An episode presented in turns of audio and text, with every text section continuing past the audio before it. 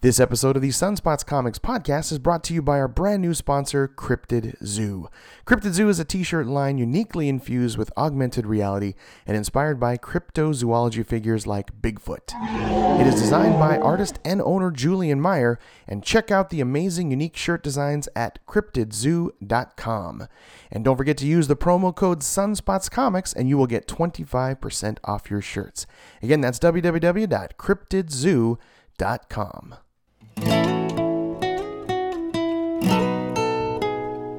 If you're looking for a place where your love is shared the same, for the stories where the hero saves the girl somehow, where look no further, friends, the adventure never ends. We will save the world somehow. It's Sunspots Comics now.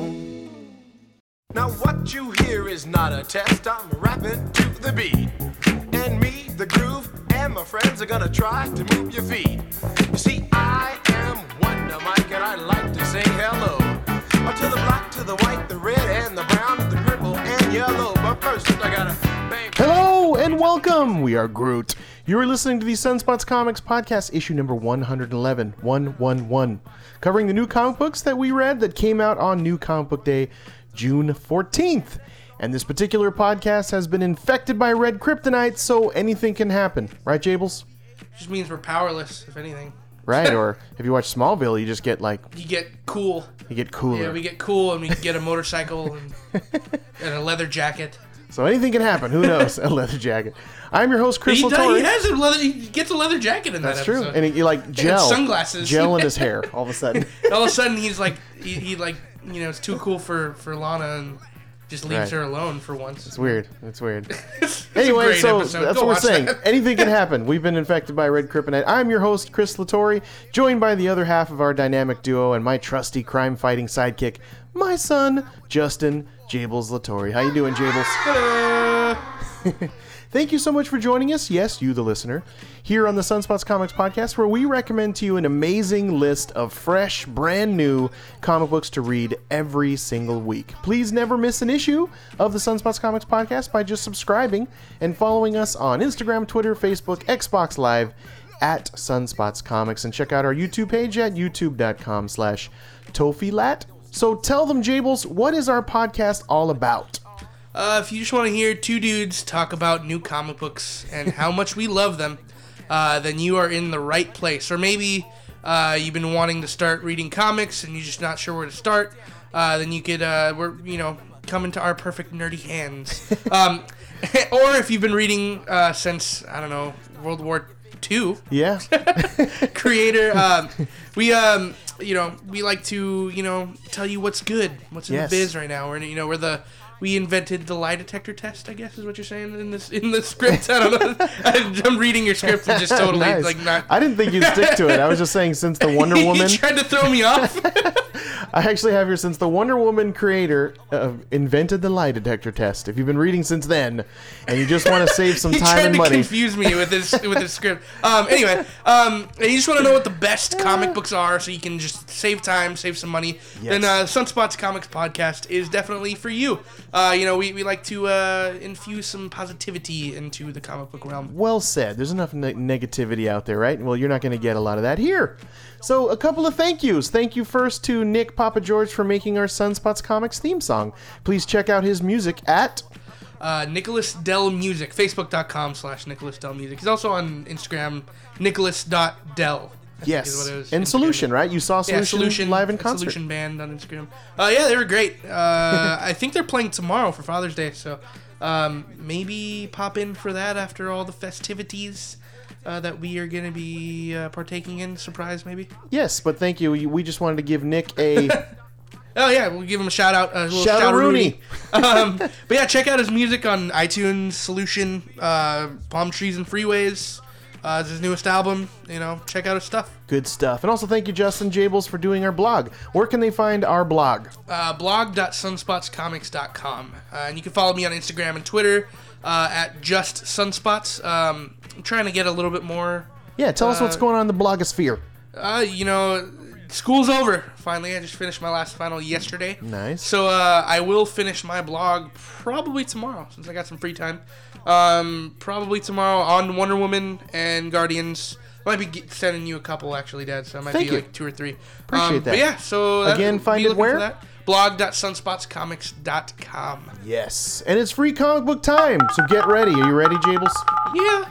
I am actually giving away the Mighty Thor issue number eight. This is written by Jason Aaron. Stunning, ridiculous art from Russell Dauterman. And just a, br- a brief snap of the story. It's a week in the life of the Mighty Thor.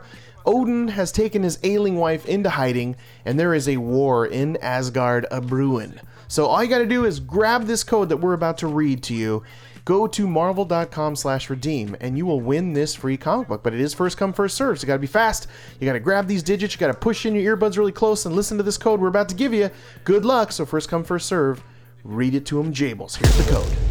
F is in Frank, C is in Charlie, M is in Mary, F is in Frank, zero, B as in Bob, V is in Victor, three, J is in Justin, Y is in Yo, A is in Attack, K is in Kyle. Nice.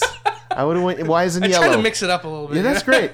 It's so you're so the non-military reading Yeah, I style. don't like doing that. But one more time, just in case you miss it, it's F C M F zero B V three J Y A K. So good luck. Go and get it. I hope you win. If you do win, please give us a. Shout Rooney. Yes. Uh, just a question. What do you? What is the military for? Why? I Yellow. Can't think of it. No. Yes. Yellow. It is. Yeah, it's yellow. Uh, it's Yo for me. Yeah, it's yo. Apparently. From now on, it's yo. It's I like yo better. This is the first thing that came to my mind. I'm sorry. I was. It works. I like Anyway. yo better than yellow. yeah, shorter. You know? Yes. So if you if you if you win the code and you've gone to marvel.com, you've punched in, you've redeemed, and you win Mighty Thor issue number eight, just let us know so that also pe- we'll let people know so they stop putting the code in. But we'll give you a little shout of Rooney, and of course follow us on Instagram at Sunspots Comics because every now and then we give out free codes for free comic books just as a thank you for listening to our podcast. So thank you very much. So let's get into it, Jables. You ready? Yeah, let's do it. Let's get into the Sunspots Comics podcast, issue number 111. Starting out with some stuff. Do some sound effects with me. Add sound effects to Do the it. already existing sound effects. It's so funny. 4D, remember? It's 4D. I sprinkled a little water in your face when I did it too. It's just 4D. With some stuff floating around in our nerd brains. That's right. There's just a bunch of stuff up there. First thing that's coming up that's exciting for me, that's fun, is the Las Vegas Amazing Comic Con. It's Friday, June 23rd through June 25th. I will be there.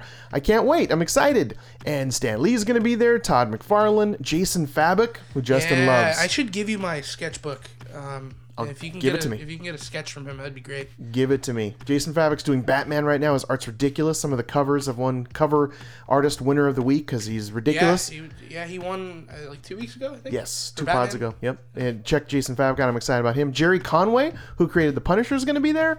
I mean, there's a very robust, impressive artist alley that I'm excited to just walk every single. You know how I do it, Jables. Yeah. Every single aisle. I have tiring. to. I'm not gonna it's, lie. It's, it's tiring. tiring. I put some miles. Like, yeah, I'll like, I'll just keep walking, and all of a sudden you disappear. And, And I'm, I'm like, at oh, one Jesus. booth. And you're two like freaking rows behind me. So yeah. That's right. I like to give everyone uh, the, some needed attention and check out stuff and think outside the box. One thing I'm really excited about is the Todd McFarlane Spawn 275. It's like a Las Vegas Amazing Comic Con exclusive. I'm hoping to get that and have it signed by Mr. Todd McFarlane. To name just a few things I'm excited I about. know you have a bunch of uh, old Spawn toys. You Yes. should bring one, see if you can get a signed by him. Yeah, I should take the Violator. Yeah, yeah. yeah. The Violator. Or remember the the actual um, what was it Malebolgia? The thing was like a like 20 Yeah, inches tall, big one, and it had like a full gray hair, like a full Yeah, head of hair. I know you got a bunch of them. I don't. You know. It's a good idea. Just got to figure out if I'm gonna lug that stuff around. But Hey, just bring one. Bring your favorite one. Bring, your, you bring your favorite toy with you, honey, and uh, make sure you don't lose it in the car. Never. NBO, yeah, Jables. stays in the box. NBO, never been open. But I'm super excited about Amazing Las Vegas Con. If you're out there in Las Vegas, come say hi. Look for me. I'll be nerding out and walking around. Uh, so I'm really super excited to be in Las Vegas, uh, June 23rd to June 20, June 25th for Las Vegas Amazing Comic Con. Check them out at amazingcomiccon.com if you're interested in going. And now let's get into the meat and potatoes of our nuggets of nerds here in our nerd lobes, which is our comic book and movie movie and TV news. Jable, start us off. What do you got? Uh, okay. Well, I have uh, I think I have like two today. Uh, you brought the other one, I guess. Yeah, Um, I got some other stuff. Um, so yeah, the, the the two that really hit me today were uh, that Danny Elfman is uh, replacing Junkie XL, and they they used in the article re- replaced, like they're repla- he's replacing him. Danny punched him in the face, is what you're saying? yeah, sure. Well, um, so Joss Whedon came in, uh, you know, with with uh, Zack Snyder stepping down for a little bit, uh, and and Joss Whedon is the one that uh, actually um, made this decision. He he, uh, he he he replaced Junkie XL with Danny Elfman, and uh, you know it, it's Danny Elfman, man. I mean, you can't go wrong. He's, you know, he's done he's some great music in the day. What what did- movie my- has he not done? one of my favorites is, is uh, I think it was him. It was um, um, Spider-Man One. Yes. Tobey Maguire. That was, That was a great soundtrack. That Great that theme still is in my in my head when I think of Spider-Man. Spider-Man. Uh, I, I, still love to do Back to the I still love. Batman Returns. That's Yeah, still my yeah, maybe my favorite Um, soundtrack from Danny Elfman. But yeah, um, so so I, it's sort of a big deal. Uh, Yeah. I, I, I mean, Junkie XL. I, I've never had a problem with him. He did he did Mad Max Fury Road. Great soundtrack. Great. Didn't he do a Deadpool? bits and pieces. I think I don't know if he did the whole thing. Okay. It's a good. I'd have to look that up. Um, but yeah, he he worked on he worked on you know Batman v Superman. He worked on Right. Man of Steel with Hans Zimmer. Like he Hans Zimmer has it's his protege. Hans Zimmer is uh, you know his this guy's mentor. Nice. So I've never had a problem with him. I love Hans Zimmer. I love his style of music. I love Junkie XL stuff. Um, especially Man of Steel. That that soundtrack is ridiculous. Yes. Um, One of my favorites. but yeah, so I mean, it's sort of a big deal. I, I'm not, you know, uh, I'm not, I don't know, disappointed in the, their decision because Danny Elfman's a great Makes composer. sense. Smart. Um, but it is a little surprising this late in the game, especially. You know, uh, so th- you know, it's it's it's a bit of news that you know hit my hit my brain and sort of you know was was surprising. Uh, second was the um, uh, Danai Gurira, who is Michonne on The Walking Dead, who is also going to be co-starring in Black Panther, has been confirmed for Avengers: Infinity War. cool. Which you know everybody's in that freaking. Have they movie, said so- what for? What she's no, what- I mean, well, I know she's like one of the I forget the name of it, but like he's she's she's a part of like the Oh, yeah, Black yeah. Panther's Royal Guard. That's right. You know, I forget the there's a name for it. You Yes. read the comics, I forget that. Um, And she's but yeah, in one of them's in Captain America three. You Remember? yeah, yeah, she's the the blonde. But yeah, so Danai Gurira, who, who amazing actress. Um, Cool. she you know she's gonna be in Avengers Infinity War. That just adds to the already stellar cast. Um, you know, she's probably not the biggest name, you know, Sure. but she is in Walking Dead. She's got fame. She's got fans. Right. You know, so uh, And now they're up to what 142 people in that movie. I mean, we don't even know who's like gonna be popping up. That's new. You know, because Miss Marvel's supposed to come out. She might be being teased. Um, you know, there's freaking Adam. You know, Adam uh, Warlock, Yeah. who they teased at the end of Guardians. You Mm-hmm. know, like there's there's new characters coming. We don't know everybody who's gonna be in this. There's there could be there could be five end credit scenes like there was in Guardians. You never know. So.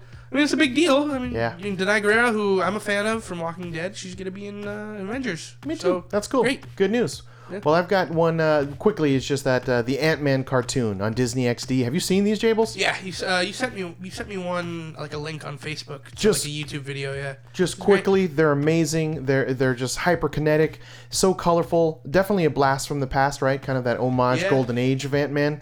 Uh, It's wonderfully done. it's also it's uh not Hank Pym. It's uh um what's it? Yeah, it's it's for uh, um Scott Lang and Yeah. his daughter. Like his daughter's in this. Right. So it Um, has that even that a little bit of that Paul Rudd sensibility in it. Yeah, a little bit. It's of cheesy. his humor. It's cheesy. Yeah, it's cheesy.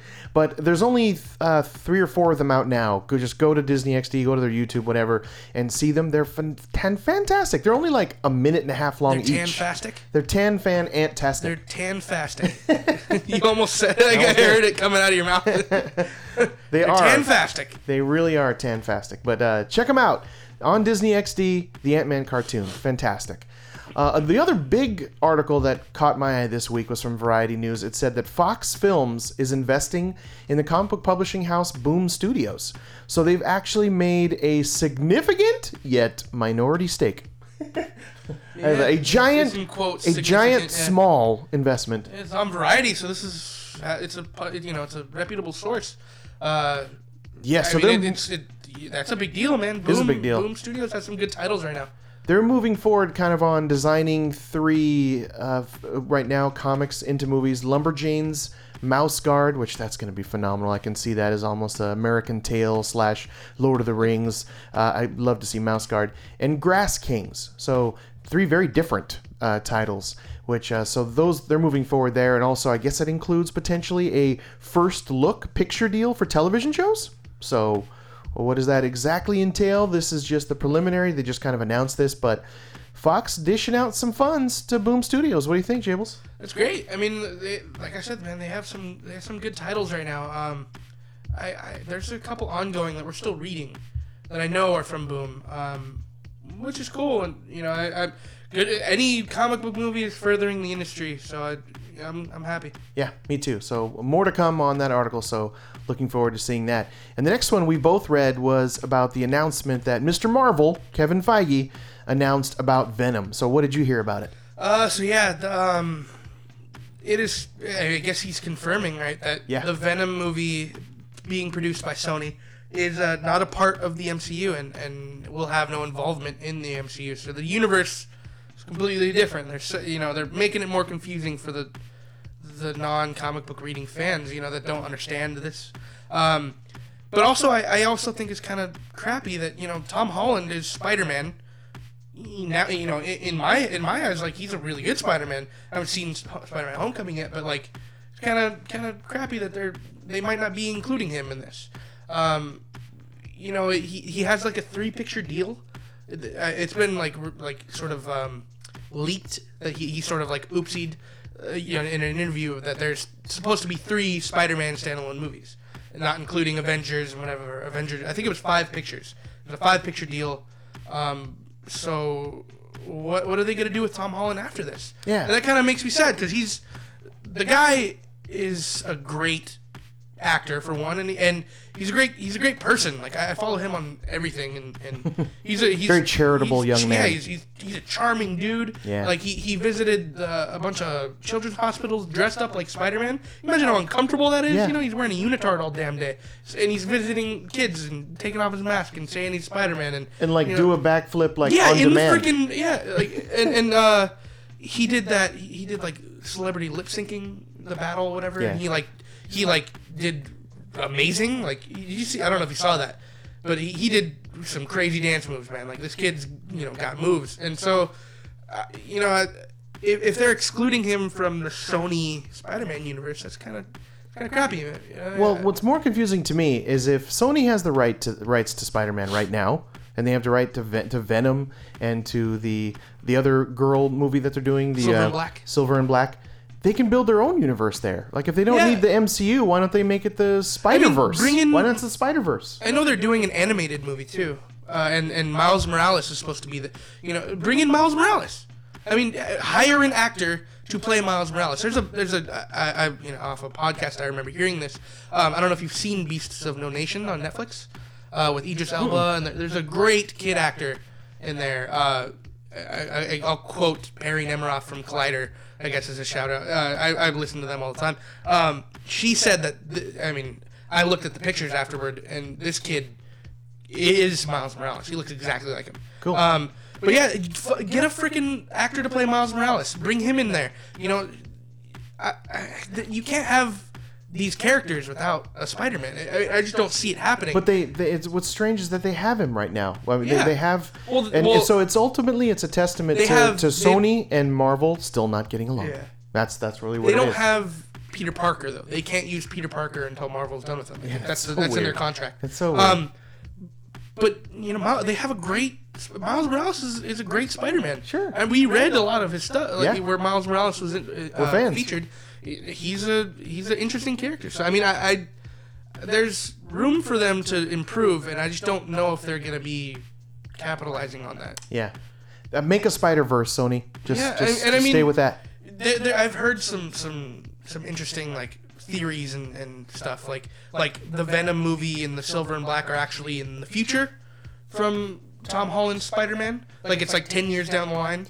So like once he's done with all the MCU stuff, like he can when you know Tom Holland's like 25, almost you know 26 or some some or however long it takes to do these movies.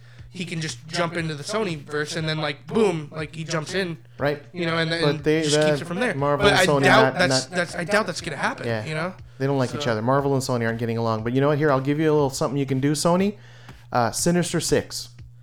yeah. You but have a can you, have a that rogues gallery. Spider-Man? You have a, we have him now. They have Sony has Spider Man Yes, right but now. Like, but they're not. Do it. Go until you lose it. You know. But like, you gotta you gotta also think the, the formula of what they're doing. Or with this Venom, movie coming up is a Sony Spider Man movie.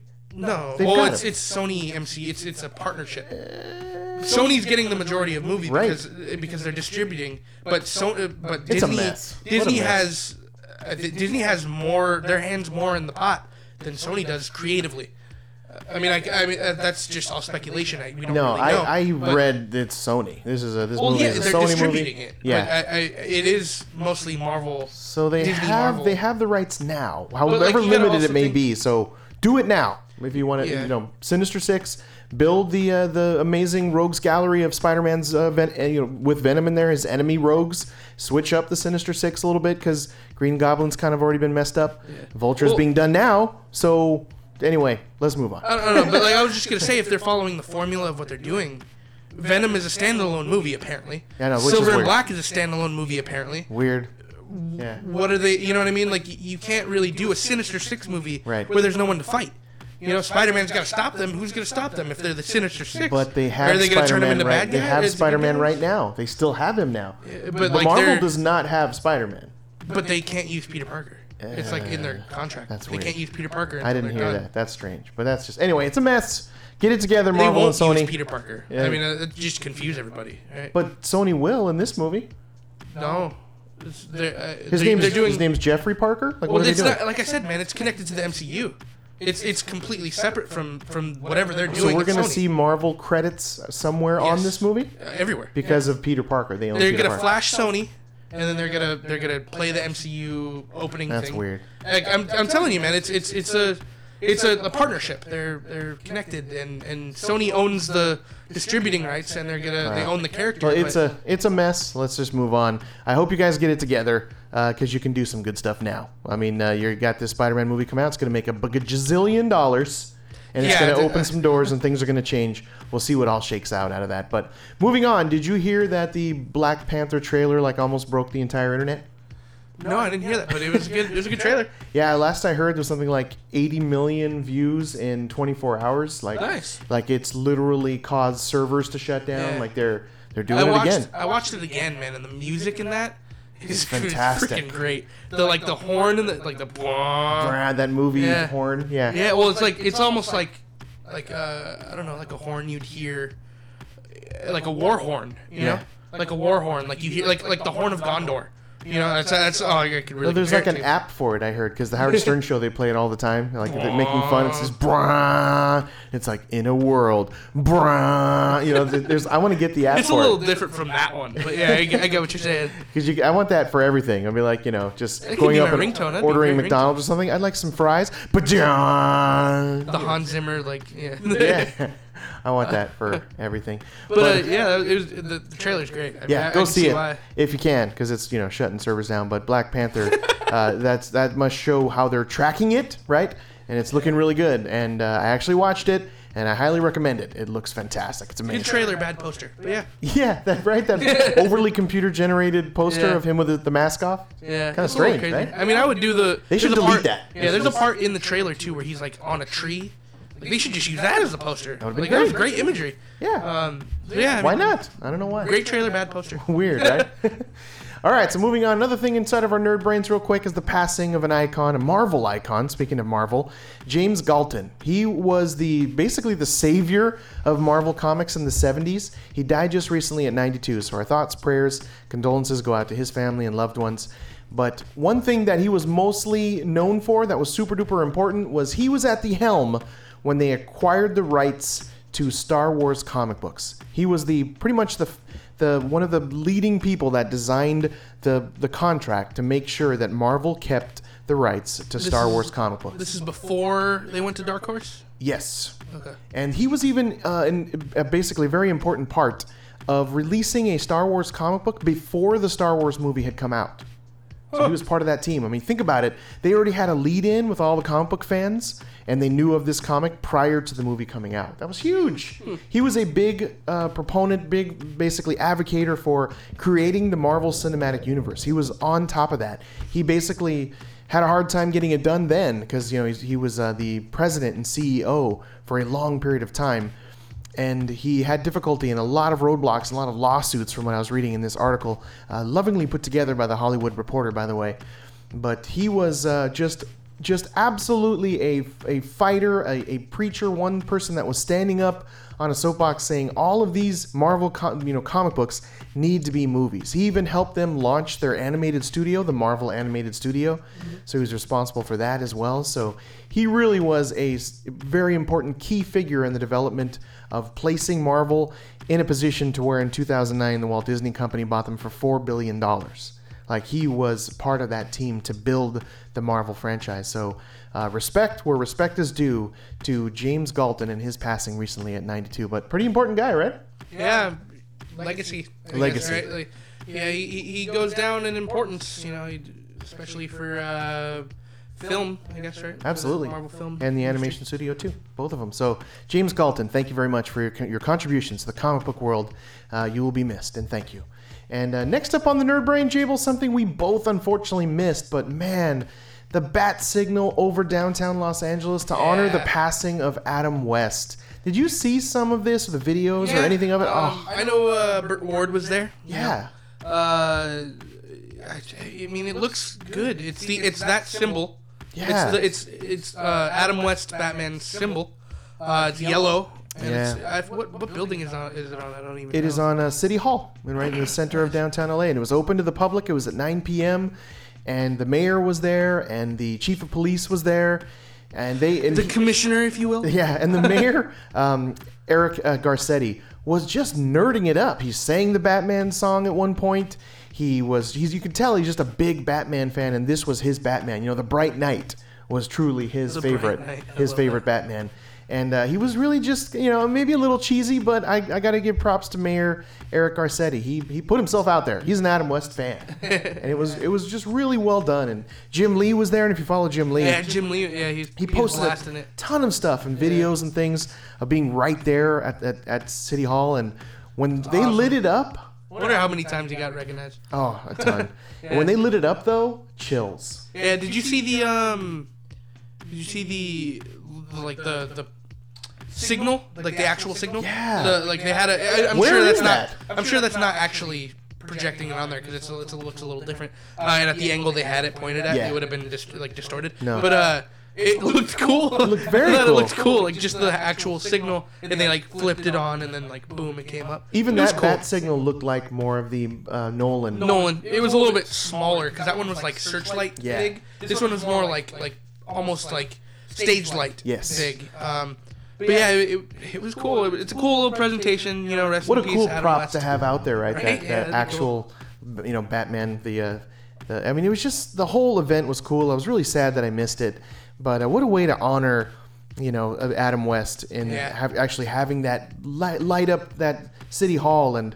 And I was just uh, speechless by it, and I thought it was wonderful. But beautiful ho- uh, piece in the Hollywood Reporter about the entire event. Where You they, remember random random side note? You remember that that one time we were in L.A. and we ran into that random Batman museum oh, I love that. and it was like empty. It was at the top of the parking garage across, the street, from the Staples Center. Yeah, and and we were we were just walking to our car, and I, I noticed a sign that said like Batman Museum this way, and we were like, what? And we didn't pay to wa- get yeah. in. No, you walk up you walk up to the second level of the the the parking garage. There's a big friggin' tent set up, and inside there's like literally everything you could imagine From the Um, Batman movies, like all Yeah, throughout there was the years. car, the Batmobiles were in there, all the costumes from the Nolan movies, yes. like set pieces, like like Heath Ledger's actual outfits were Yeah. in there. Remember that? That it was, cool. insane. It, it was it was crazy. It was for the Darkest Night, wasn't it? Yes. The third kind It of was as a around promo. that But time, what but- was it? We didn't pay. We just walked in. it was like a whole red tent thing. Remember? And we just walked Yeah, in. it was, it was, I don't know. We never figured that out. never I mean, figured I've out- heard other people going to it, um,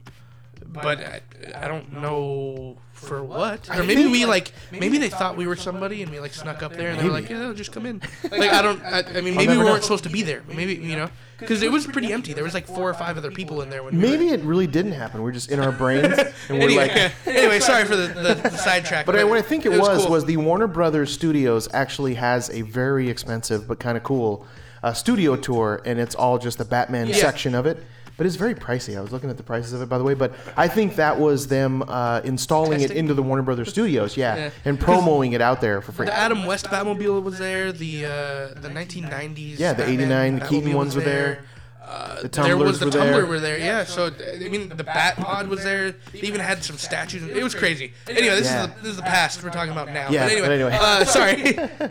But anyway, beautiful uh, thing that downtown Los Angeles did. I was proud to be an Angelino, and uh, proud proud to see the the Adam West uh, Batman signal lighting up uh, the city hall. It was just a very very cool event. Go online and look at it and watch the video. There's a bunch of them where you can see that it was only like a 10 minute event. Really, it was really fast. But Burt Ward went up and spoke, and Julie Newmar was there too.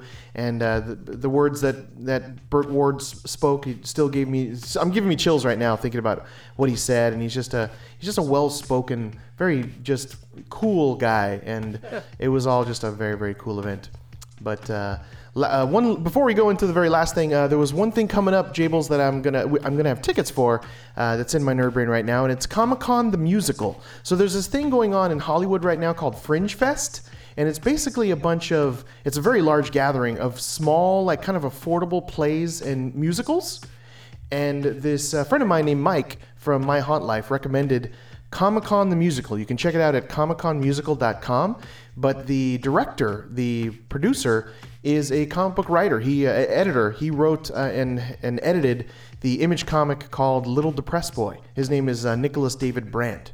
So very cool that he has uh, produced this Comic Con the musical.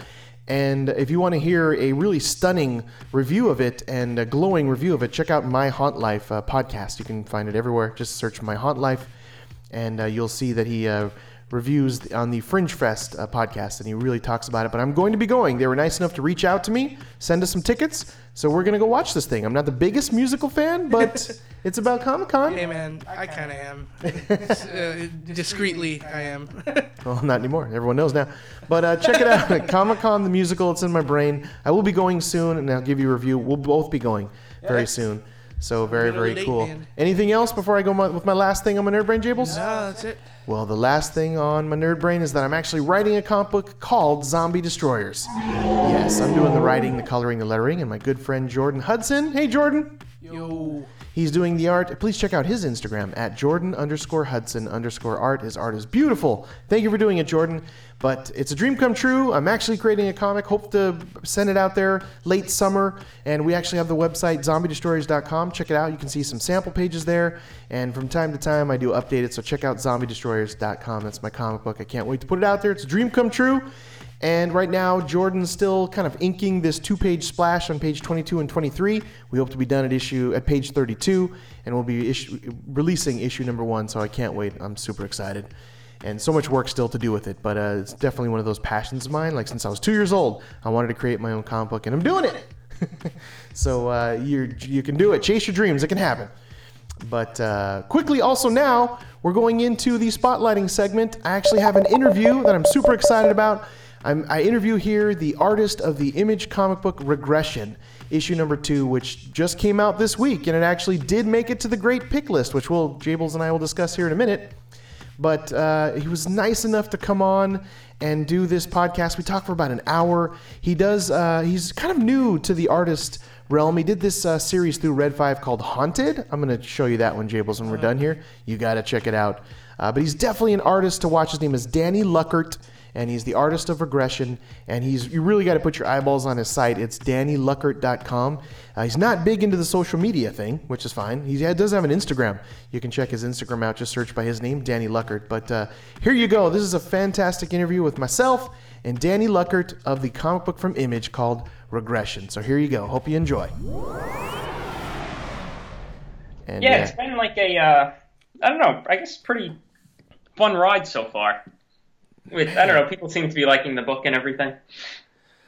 It, oh man, I'm so glad I found it, and I I found you at at Haunted. I found I didn't read the second arc.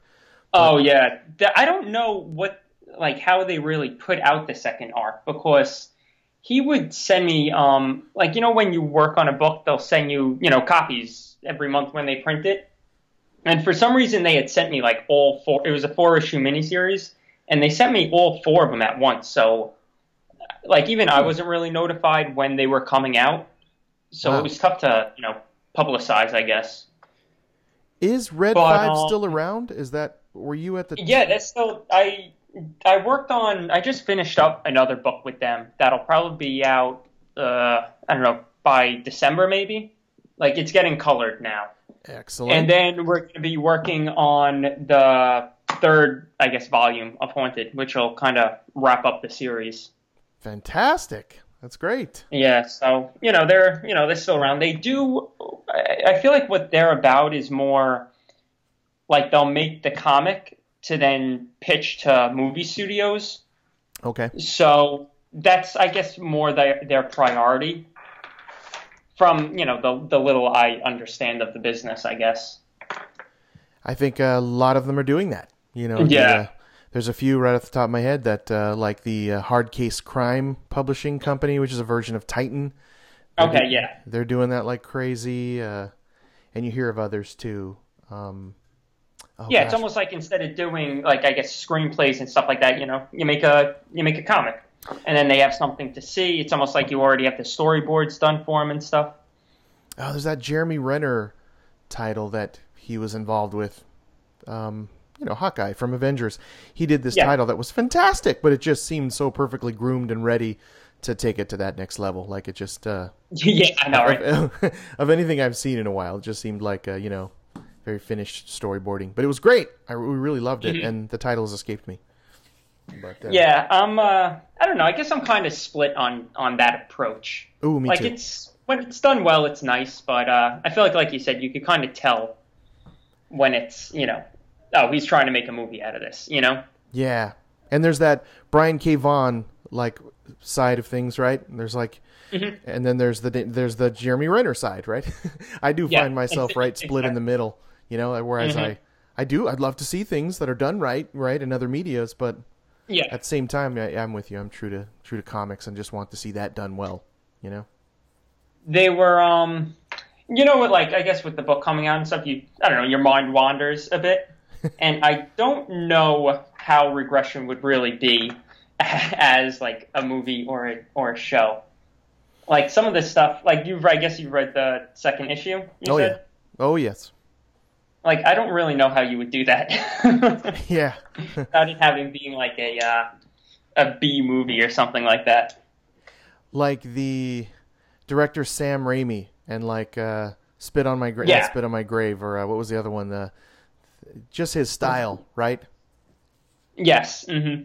I- What I- was it- and I'm spacing on that this this style of movie, like the sla- slaughterhouse or what is it, like the grindhouse type of movies? Yeah, you know, Evil Dead, and uh, Yeah. I want to say Spit on My Grave, but that's not right. It's this other one that he did, like I Hate You. Wow, it's escaping me.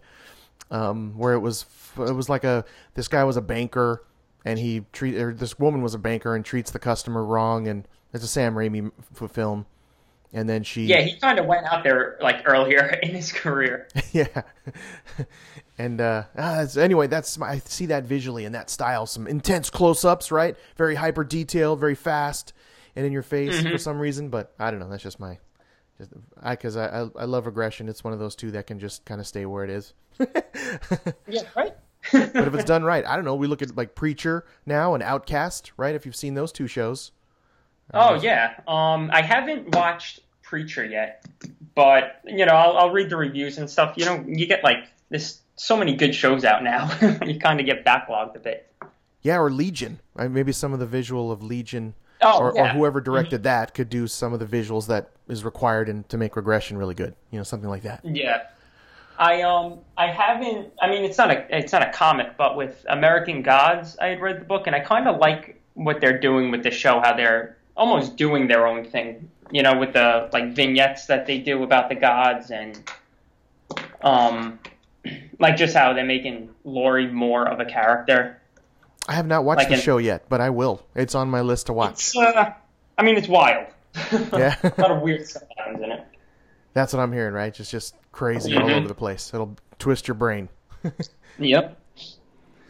Man, well, uh, well, we're all over the place, but I, you know, thank you. Yeah. Um, we've already been rolling. I'm already starting. We might as well jump right in where we are. Um, but uh, I have, I have. Please, when you have to go, you have another commitment. Like, stop me, wave at me. Uh, you know, because um, I'm, I'm a big fan of your art. I'm going to probably overly gush at you and make you feel uncomfortable. I apologize in advance. Well, good thing my video's not working then. Yeah, yes, it's for the better. Once see my face turn red. right. Well, I would let you know we, we've never obviously never met, so I, really some questions just to kind of get to know you as a human being. Like, where are you in the world, and where are you from originally? Um, in um, I'm in Lynbrook, New York, and that's kind of you know where I'm from. And even a lot of the locations in the- in regression are from uh, are from Lynbrook. Like the I don't know if you see it in the second issue. I think it's in the third issue. You'll see the police precinct. Okay. Like that's the Lynbrook police precinct. And Adrian's apartment building is like the apartment building in Lynbrook. So Wow. you try I try to throw in some local flavor there. Nice, fantastic. Well, I, I you only get a little taste of it. I know in the first episode there's just sort of a long shot of that party. There's a little bit of that horizon line there. It does Mm-hmm. Yeah. that did have that New York feel, but you didn't really define it until the third. You really clearly Yeah. know. Um, yeah, and that was also because Cullen never really said, all right, it takes place in Chicago or New York or California. So it was just kind of, um, all right, like that opening scene was just a backyard barbecue. So it could have been, he kind of let me almost do whatever I wanted to do with it, with the location. That's great. Those are some of my questions uh, here later. Is, is working with Cullen Bunn, but but uh, so you're from that area. You're you, you're Yeah, Is that from- is that? Give me some cities near it to give me a landmark. Uh, Manhattan's like a half hour train ride. Okay, yeah. Yeah, so it's, it's, you know, it's right there. it's not heavy out suburbs. It's it's still pretty close to the main part of the city. Yeah, yeah. It's in um I guess it's called it's Nassau County, which and then so Suffolk is the furthest part of Long Island. So Nassau is close. Like I said, it's like a half hour away from the city, so it's uh, you know, it's close to the action. Very cool. So how did you how did you break in to art? Like what? When did you Um, know? When did you know you it was your calling? And where did you go to school? I don't I well I went to school at the School of Visual Arts for and I went for I went for illustration actually and not cartooning. Um but then I ended up just kind of focusing on the cartooning because they had, you know, Dave Mazzucchelli was teaching is or is teaching there, Phil Jimenez teaches there. Um this DC editor Joey Cavalieri teaches there, so Wow. it just uh, seemed like a good fit to then just focus on the cartooning aspect. it's like a recruiting center for for comic book artists. Yeah, yeah, they got a lot of they got a lot of good teachers there. wow. Um, Jessica Abel, like they kind of have everything, like indie indie artists and then like mainstream Marvel DC guys. And then um, I don't know, I just kind of I like drew as a kid and I just never stopped, you know. So there was no other. I don't know. I never really considered anything else, to be honest with you. That's great. No backup plan. It was you were all into art. Yep. no back. just the one shoot.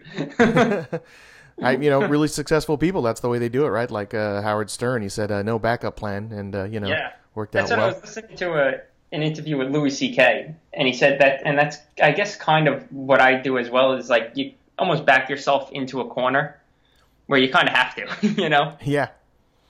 Well, if you don't have a bunch of ways out, then you know, it'll, it, for some people, it forces them to be really, really, you know, skilled at that one particular thing, and it works Yeah. out.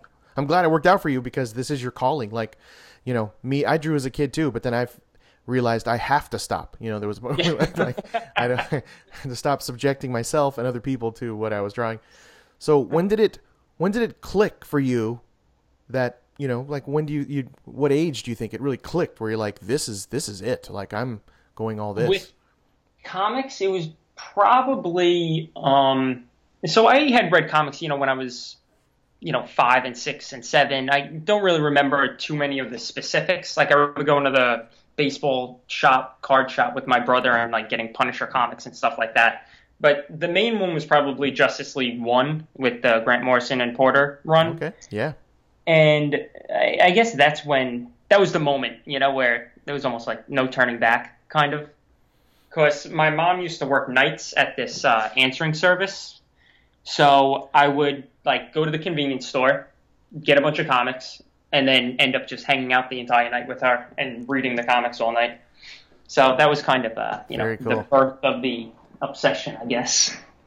Those are the golden years, right? I mean, when you were when you first got into it, were you like sort of was it your primary hobby? Or did you have no distractions? Or were you a kind of well-rounded kid that played with everything, or were you like kind of all Um, in?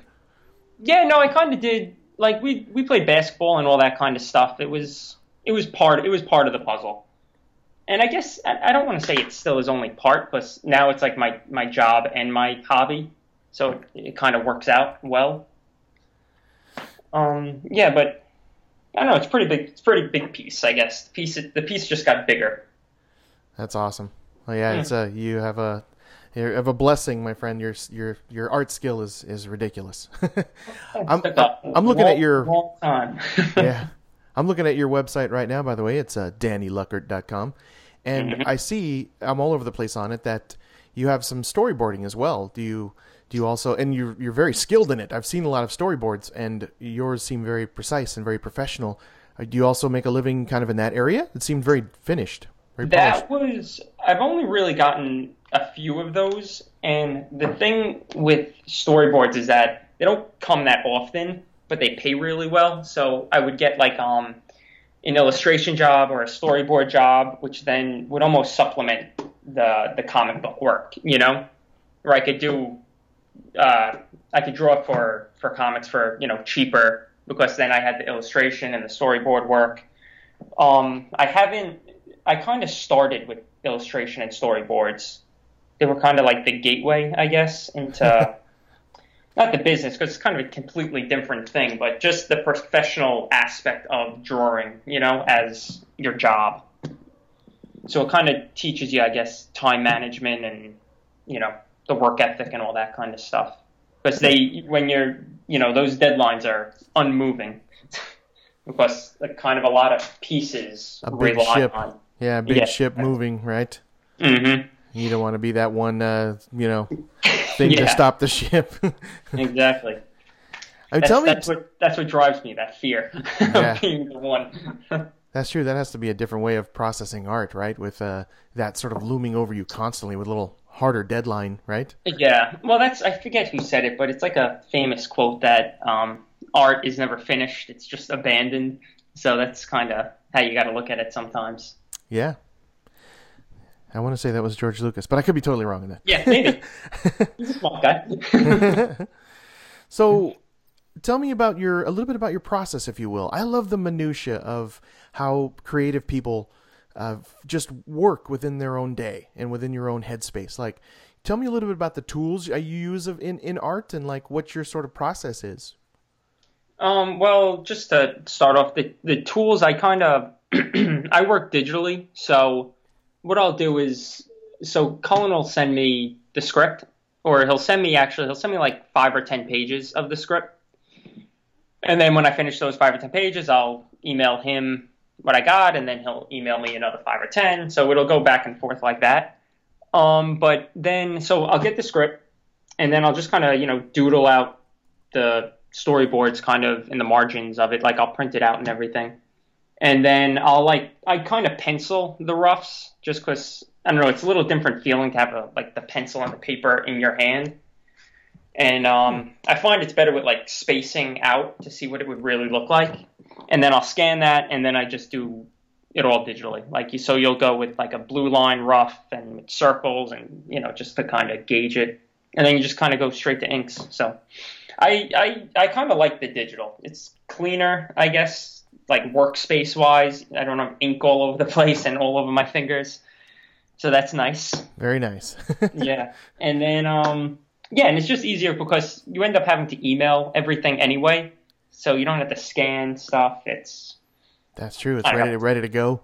Yeah, and I know even uh, our colorist Marie, she does illustration as well, and she like works hundred percent uh, digitally too. So we kind of we have a lot in common with that. So like our sensibilities are kind of in line. Marie Enger, Enger. Mm-hmm. She she complements your coloring, your art so beautifully with her coloring. I mean, Yeah. she just makes it stand out and pop, and it gives it a realistic weight to it, and it's it's Eisner winning top notch work, both from you and from her. And Yeah. uh, she's, uh, she's crushing it. Totally. I mean that that's got to feel good, right? With someone that's just pairing with you so well and really just making your art that much better, even you know. If, if Yeah, if and want. it's nice to just be able to send her the pages and know that it's in good hands and yeah, whatever I give her, it's you know I don't have to worry about it really. And it's how I how I draw. Like I don't really use a lot of blacks and like heavy shadows and stuff like that. So the colorist is you know pretty important yeah, with just you know framing faces and stuff. Because usually, um, like all right, so since I do illustration, I'm used to coloring my own stuff as well. So I never really got in the habit of using inks to like use shadows. I would just use colors for the shadows when I during the coloring process. hmm So that's why it's kind of, um, I don't know. You try to evolve a little bit, so the story might get, the art might get a little darker as uh, these issues come out. But we'll see. Your cover on Regression issue 2 Mhm. is so intricate, so detailed, like it's so deep and involved and symmetrical. Yeah. like, tell me, is that something that was just out of your brain or uh, into into Cullen's as well? Which, like, w- did he give you framework there, or did he just go, "Hey, do it"? Like, No, yeah, he'll just give me the the script, and usually when I'm done, I'm like hundred percent done with the issue. Then I'll just then I'll just do the covers. He there's really no input from Cullen, which is he's like Wow. a great writer to work with because he kind of lets me just he'll give me the information that I need, but he's never said like oh no don't do that do this you know he kind of just whatever I got he's like awesome and then that's it. So then this cover was all in your brain. hmm What was Yeah. going on here? I mean, I see, I see the the cockroaches. You know, the returning visual of that, and sort of this steampunky, um, you know, very insect, uh, you know, infused uh, piece of sort of Greek, you know, art. Like, wh- where did this all come from? It's it, look, go look at this, folks. Look at Regression issue number two on the cover, and you'll see what I'm talking about. But where did all this come from? What was some of the influences? Well, the um the covers really going forward. I guess I feel like issue one is almost the the only exception, really. But going forward, a lot of what I was trying to do with the covers is to um almost make it like a like a like a shell. And this with issue two specifically is getting into like the occult. So then you get into religious imagery and religious you know sculptures and all that kind of stuff and uh, so that's it's kind of they share a lot of themes i feel with uh, you know mortality and immortality and where does one thing start and another stop. And uh, a lot of this you'll see is it gets into the occult pretty heavily. So that's kind of why i like to focus on just religious imagery. Yeah, I mean, there's the scarabs and the and that centerpiece of that strange looking tunnel. Uh, just Mm-hmm. all of it. I mean, it's just so intricate and so beautiful. It's uh, you know, yeah, and this this- is almost like the beginning of uh, Adrian, you know, going down the rabbit hole, so to speak. So that's kind of why I wanted to get that. You know, you're going into like this world now, and uh, it's not going to be pretty. yeah. it's definitely not Alice, Alice in Wonderland. No, definitely not. And you're sharing Adrian's experience, or you're living through it through through the windows of his very soul, his eyes. Like you do such a great job with making the eye work look so insanely real. Like, um, hats off to The you there. The soul is the eyes. Yeah. They, uh, yeah, it's um, I don't know. It's just kind of.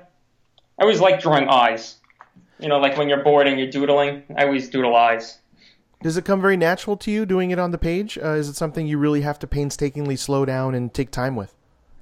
Uh, yes, like to slow down and take time. That's also why I like doing it digitally, because you could erase and redraw about fifty thousand times. It takes forever, but um, you know, you can really get in there. sometimes I use the magnifying glass a little too much, zooming in, and you put in out. like these tiny little details, and then you see the printed page, and you're like, oh, nobody's gonna see that. In issue number one uh, uh, here at Sunspots Comics, my son and I reviewed Regression number one and ranked it seriously high and uh, gushed over it for 20 minutes. And we, I said something that, that I remembered very clearly was that it seemed like you had to draw every emotion in issue number one, all of them. yeah, run the gamut. Right. I mean, talk a little bit about that, if you will. Like, I mean, even from Molly to Adrian to everyone, they all seem to go through the gambit of emotions and different faces. And, you know, how how did you pull that off? Um, well, a lot of that is kind of, I guess, thanks to like a lot of the cartooning classes I take, where one of them was just you look in a mirror and you make a you know an outlandish expression and then you draw that expression. So then you, I don't know, you kind of do that for months on end and you start to get a general knack for it, I guess. Um, I don't know, but yeah, you have to kind of, and it just kind of draws you into the story, I guess better the the more you could see the characters' emotions and you almost feel with them. And I, I kind of liked going, I don't know, maybe a little extreme with some of them, where like they're really wringing their hands. You know, maybe it's a, a little, I don't know, over the top, but I don't know. I like that look, I guess. Yeah, well, that's that's like classic comic book storytelling 101. You got to pack a punch in a shorter amount of space, right? Yeah, exactly. That's why you got one panel to show that this guy's nervous. So, uh, you know, sometimes subtlety goes out the door. Yeah. And, and uh, man, it's uh, your stuff is glorious and And Cullen doesn't really write too many subtle stuff. There's some extreme images in here. Yeah. So I mean, how does he? He's writing all the comics right now. Um, Yeah, I know, right? and I mean, and I mean all of them. Like, how many of them? You don't have to name them, but how many of them can you name, or, or how many of number? Give me a number that you know that he's currently writing for. Um, I think there's five that I that just instantly spring to mind. I know he has another two that haven't come out yet. Uh, I think he's trying to work. He was, we were kind of joking about this, where he's trying to almost collect all the Pokemon and work for every single comic book company that's around. He's definitely going for that. He's in everything now. Isn't he Right. in Aftershock now as well? I think I saw a title in Aftershock. Boy, it's escaping me, and I just read it, and it was pretty good. Yeah, was Darn that, it. yeah, was that the one that came out? No, that was Boom, the one that came out two weeks ago, maybe. About the, uh, it was. I think it's about an insane asylum or something. Oh yes. I don't know. He's got a lot. Anyway, I don't, he's got a lot. I don't know how he does it. I know Yeah. he keeps pretty strict with, um, you know, time management and all that kind of stuff, and keeping it to be, you know, maybe it's an eight-hour day, maybe it's a ten-hour day, but it's a solid ten hours of of working, and that's kind of how I approach it as well. Where you know you you try to kind of handle it like you know like it like you would handle a job. You know, you, you go in at nine o'clock, you leave at five o'clock. Sometimes it's six, sometimes it's seven, sometimes it's eight. But you know, the the structure is is nice, And he and that's, is that's how he writes fifteen thousand books. yeah. all the comics, literally. Yeah. Seems like it. and there's a beautiful thing I love about regression. It's the framework of your panels, where it, it even is a bit of a splash or, or take, a, take away from some of the framework you used in the cover of issue two. But you do that beautiful sort of, uh, for, for the only term that's coming into my mind is buttresses and, uh, oh yeah, you know, the uh, D'Angelo to- type. Uh, very like gothic with uh, with some of these flashbacks with the with the framing, and just to kind of differentiate a bit between the you know the the current timeline and you know th- these regressions or we when we had started it i didn't have a full overview of the story or even of the script. Like so i had gotten the first five pages and then i would get five pages more and then five pages more. So each issue almost had about five cliffhangers on on my end that i was drawing. So even i didn't really know and i still kind of don't you know, is it a flashback? Is he hallucinating? Are we back there with him? Is he back? Is he time traveling? You know, it's a lot of it's up in the air, and that's also one of the approaches I did with making uh, Sutter, the you know, the occult guy with the goatee and all that, kind of resemble Adrian, so that the reader, and it's you know, it's still kind of up in the air where the reader doesn't know is this Adrian? Is he imagining himself? You know, is he projecting himself? You know, just an evil version, or is this a completely different person? You know, it's almost like a in, the design of that character kind of added an extra layer of mystery to the whole Oh, thing. for sure, you guys pulled that off absolutely because that's you do see some of the the framework of his face being similar, but Mm-hmm. But in other areas of his face completely different than Adrian. Yeah, like a lot of it, I guess, is the nose. I would say, mm-hmm. like just that kind of straight nose. Yep. But yeah, of- like is is he a future version of Adrian and then Adrian? It's all kind of it's a mystery, you know.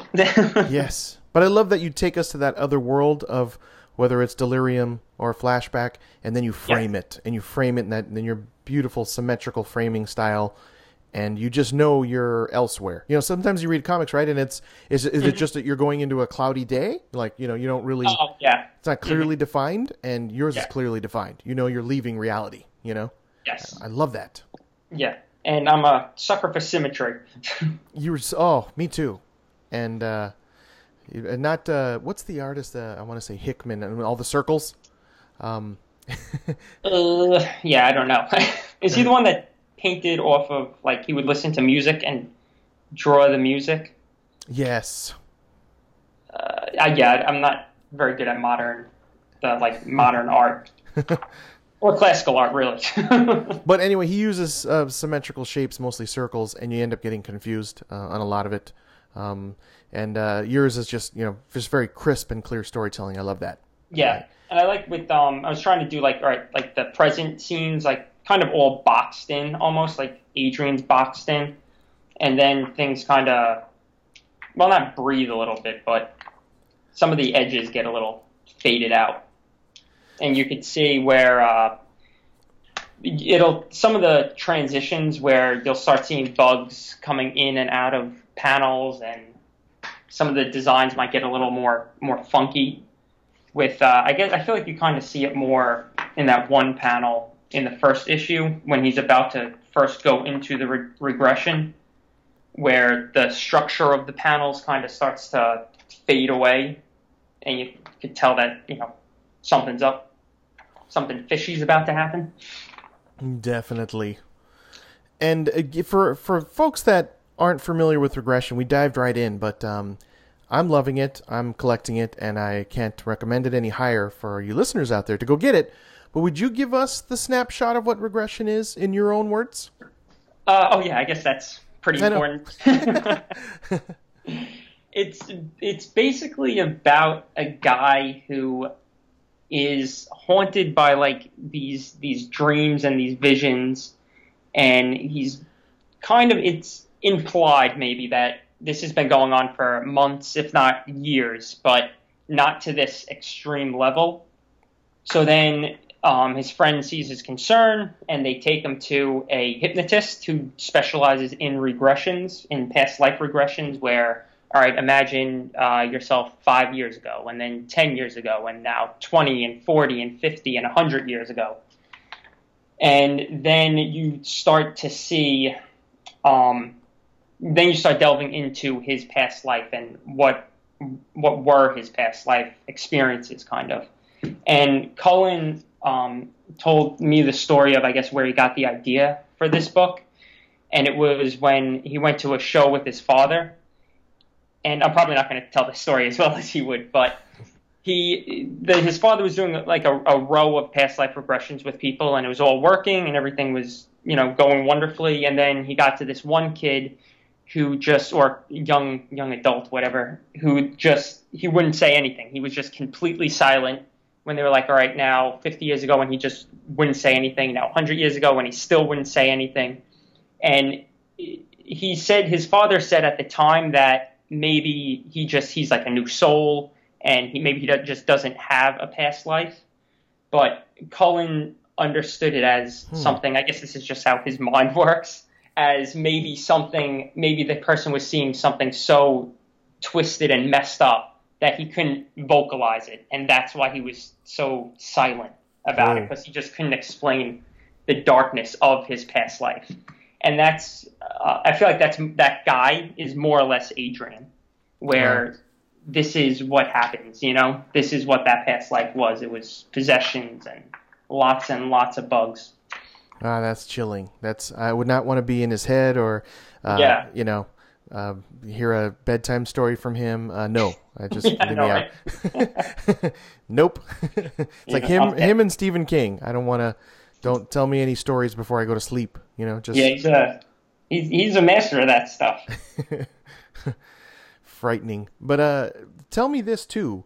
Um, tell me a little bit about working with Cullen. Like, you know, how it is the the daily back and forth between you guys. Like, give us a little snapshot of what it's like working with. Uh, Cullen it's great. Like um, like I had said before, he kind of lets me do my thing, and we had met through kind of I had done this this uh, graphic novel Tethered that was like self published and everything, and the writer of that book happened to know Cullen by you know chance, and knew that Cullen was looking for someone to work on the book that ended up being becoming Regression. So what happened was that I did like you know the first five pages of issue one, and it was like, all right, let's let's keep going. So I was like, oh, you know, obviously Cullen says let's keep going. You you keep going. Yeah. So uh, yeah, it's it's been it's been great. I'm in. He's I think he I don't know if he still is, but he was in St. Louis, and I'm in New York. So we haven't really you know you talk on the phone and stuff like that. And I had lived. I had a a nice illustration job come through, so I was able to move to St. Louis for like six months. So like you meet and you do all that kind of stuff. And he's a nice guy, and he's great to work with, and he's kind of like a great collaborator too, where he, like I said, he kind of lets you do your thing, he does his thing, and then you just meet in the middle. wow. And yeah, that, and that's kind of why I like doing. I guess I thought he always worked like this with five pages at a time, ten pages at a time, but he does. He usually just sends the artist the full script, and I don't know. I kind of like working.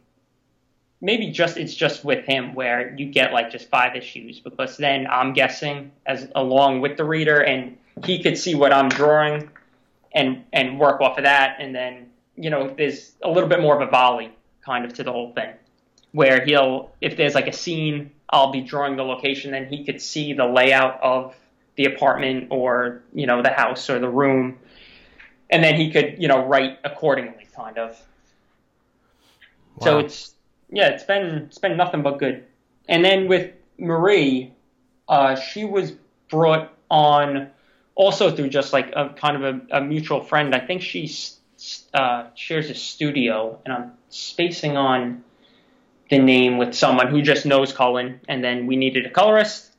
Then there she there she came, and she's knocking it out of the park. And it's we kind of handle it the same way, where I'll just give her the pages, and she does she does her thing.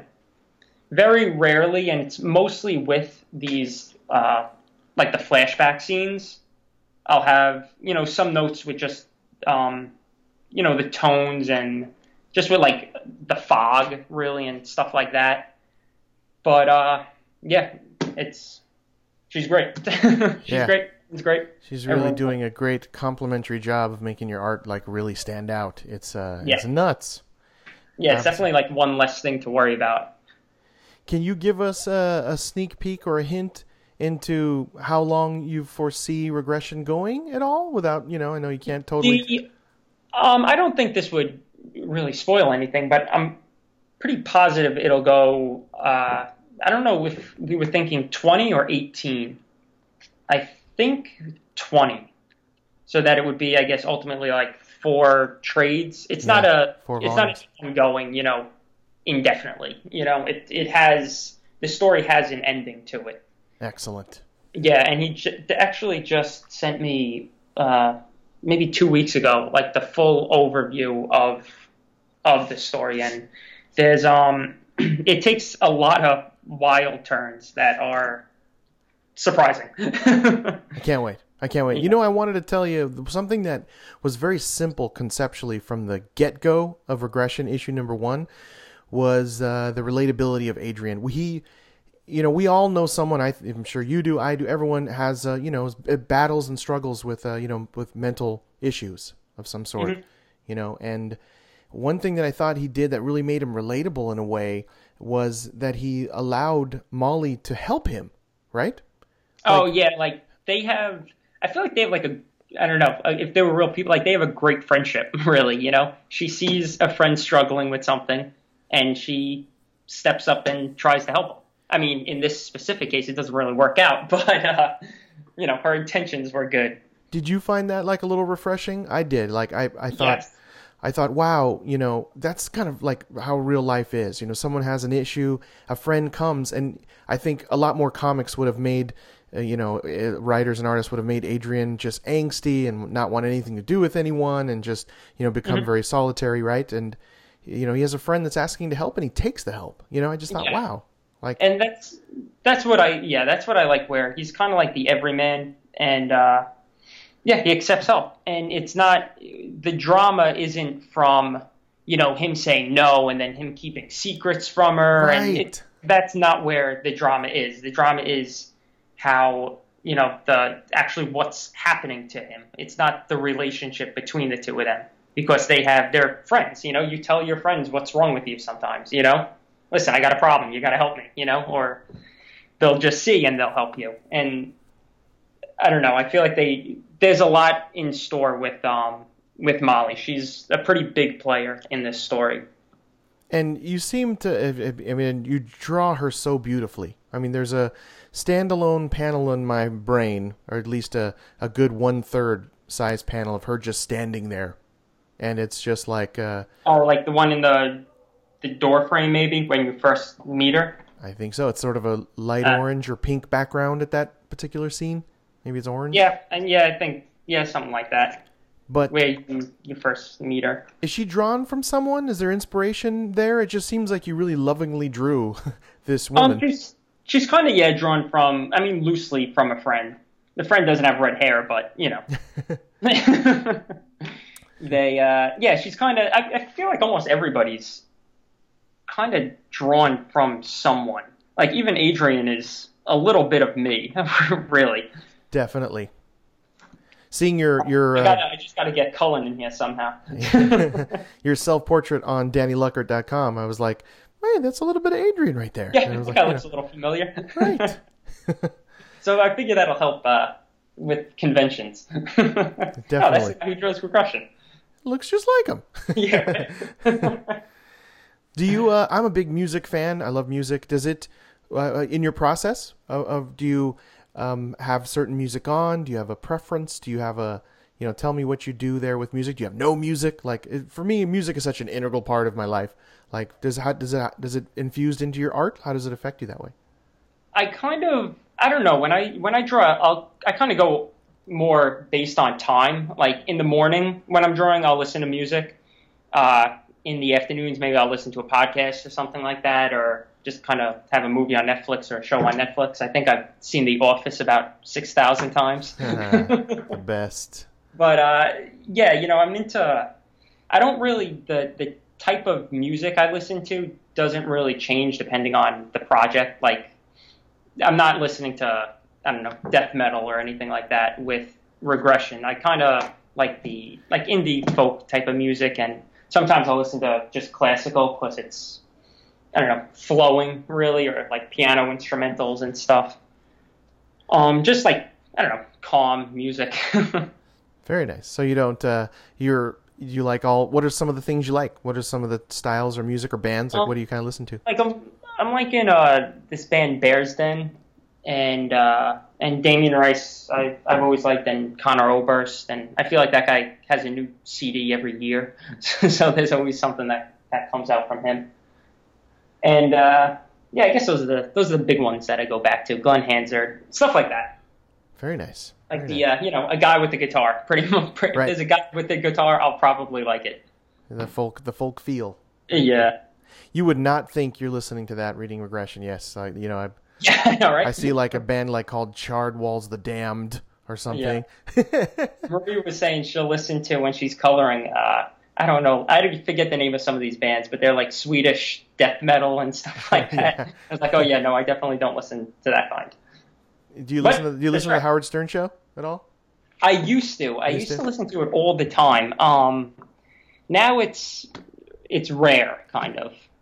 There's like this German band, and it's called Caninus, and the lead singer is like a is a like a German Shepherd, and it just it just barks to death metal, you know, and just speed metal, double double bass drumming kind of thing. K Is that a Howard Stern thing, or is that a real band? There is a uh, one of the Whackpacker guys, Richard Christie, on the show. He's a uh, he's an accomplished death metal drummer, Oh, and uh, right. that's one of those bands he uh, brought to light. And he also is on on a band called Charred Walls of the Damned. That's an actual band. I was just throwing that out there. Oh, Very heavy metal death style. But uh, that's crazy. You're listening to you know very peaceful kind of folky guy and a guitar kind of music. yeah, right. I'm wearing disgusting bugs. I mean, uh, it's uh, that's that's crazy. That's great. Yeah. And uh, looking at every single piece of art on your website, by the way, Mm-hmm. it something struck me. Uh, it's strange that I didn't sort of pick up on this earlier.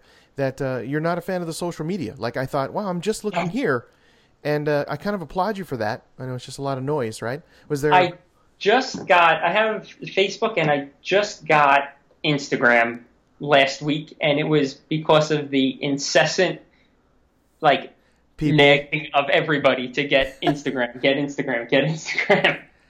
but now it's just I don't know. I like it's just something I have and it's on my phone, and if I look at it once every other day, you know. But I thought it was refreshing because, you know, everyone's got everything, and sometimes it's just tough to stay keep everything. And you had it all in one nice little package. Your website's clean and has just a bunch of your illustrations on there. And I spent like you know thirty minutes, forty five minutes looking at every single image. So. If you just want to get a cool vibe going, put on some, some folk music and go over to go over to DannyLuckert.com and just uh, click on all the pictures. It's just uh, your art's gorgeous. I like for a second you lived in the suits. You lived in the spandex area. I was like, oh, there's there's Invincible. I like all kinds of comics. Like, what's your Yeah. favorite of the of the big two, or or what's your favorite I- superhero? Yeah, I'm a DC guy. I see the Spider Man. I like Spider Man. He's all right. Right, Spidey. But uh, yeah, no, I'm I'm a I guess it was that Justice League one kind of. It uh yeah, I'm DC kind of through and through, and um I like I really like superhero comics. Like that's what I'm into. what are you reading now? like, what are you reading I'm right now? uh like I'm reading Green Lan- uh, Green Lantern. I'm reading Invincible and uh, Super Sons. I'm picking up because that guy Jimenez who draws it is insane. Nuts. Jorge Jimenez is ridiculous, right? Yes, yeah, it's it's crazy. It's beautiful stuff. Um, they need to put him on every single book, and then Yes. Cohen can write it. Yeah, he's he's nuts. Like, uh, uh, Yeah. and the guy's like, you've seen what he looks like. He's like a supermodel too. Like he just like yeah, yeah, he's a good-looking dude. it's just crazy. He's an amazing artist, and yeah. He's got I- it all. What else? What else are you into? What else are you reading? Um, just really those. I don't pick up uh, like a stack of comics really every every week or month. I kind of keep it keep it light with that, and then I'll pick up you know trades every once in a while. Um, but yeah, I'm not. I don't know. I'm I'm kind of bad with it where I'll stop for two or three months and then I'll pick up you know 15 books of back issues that I've missed, and then it'll take me four months to read those and. Binge Netflix style, just go nuts with them exactly. with folk yeah, music like, on. Getting into, I just I got um Grant Morrison's Nameless. Like I got it a while ago, and I just started reading it again. And uh, like I picked up Bones, that Jeff Smith book. Oh, excellent. Right. So you know that's that thing's like a beast. So I'm you know chipping away at that rock a little bit. Nice. And I kind of I don't know like I'm into like books also. So I'll I'll kind of Wait a minute. What are what are those? Um, book. What? literature. I'm confused. I don't I'll know. listen to folk music and have my red wine while the fireplace is crackling. oh goodness. Yeah, I picked up uh, Alan Moore's book Jerusalem, and that's like 1,200 pages, so that's pretty time consuming. I saw how dense that was, and I just went, "Wow, I'm just gonna walk away." Yeah, I didn't. I Yeah. never never read that. I think it's I, I have the hardcover, but I I think I remember reading they they sell the soft cover, and it's actually like two or three different book, like individual books.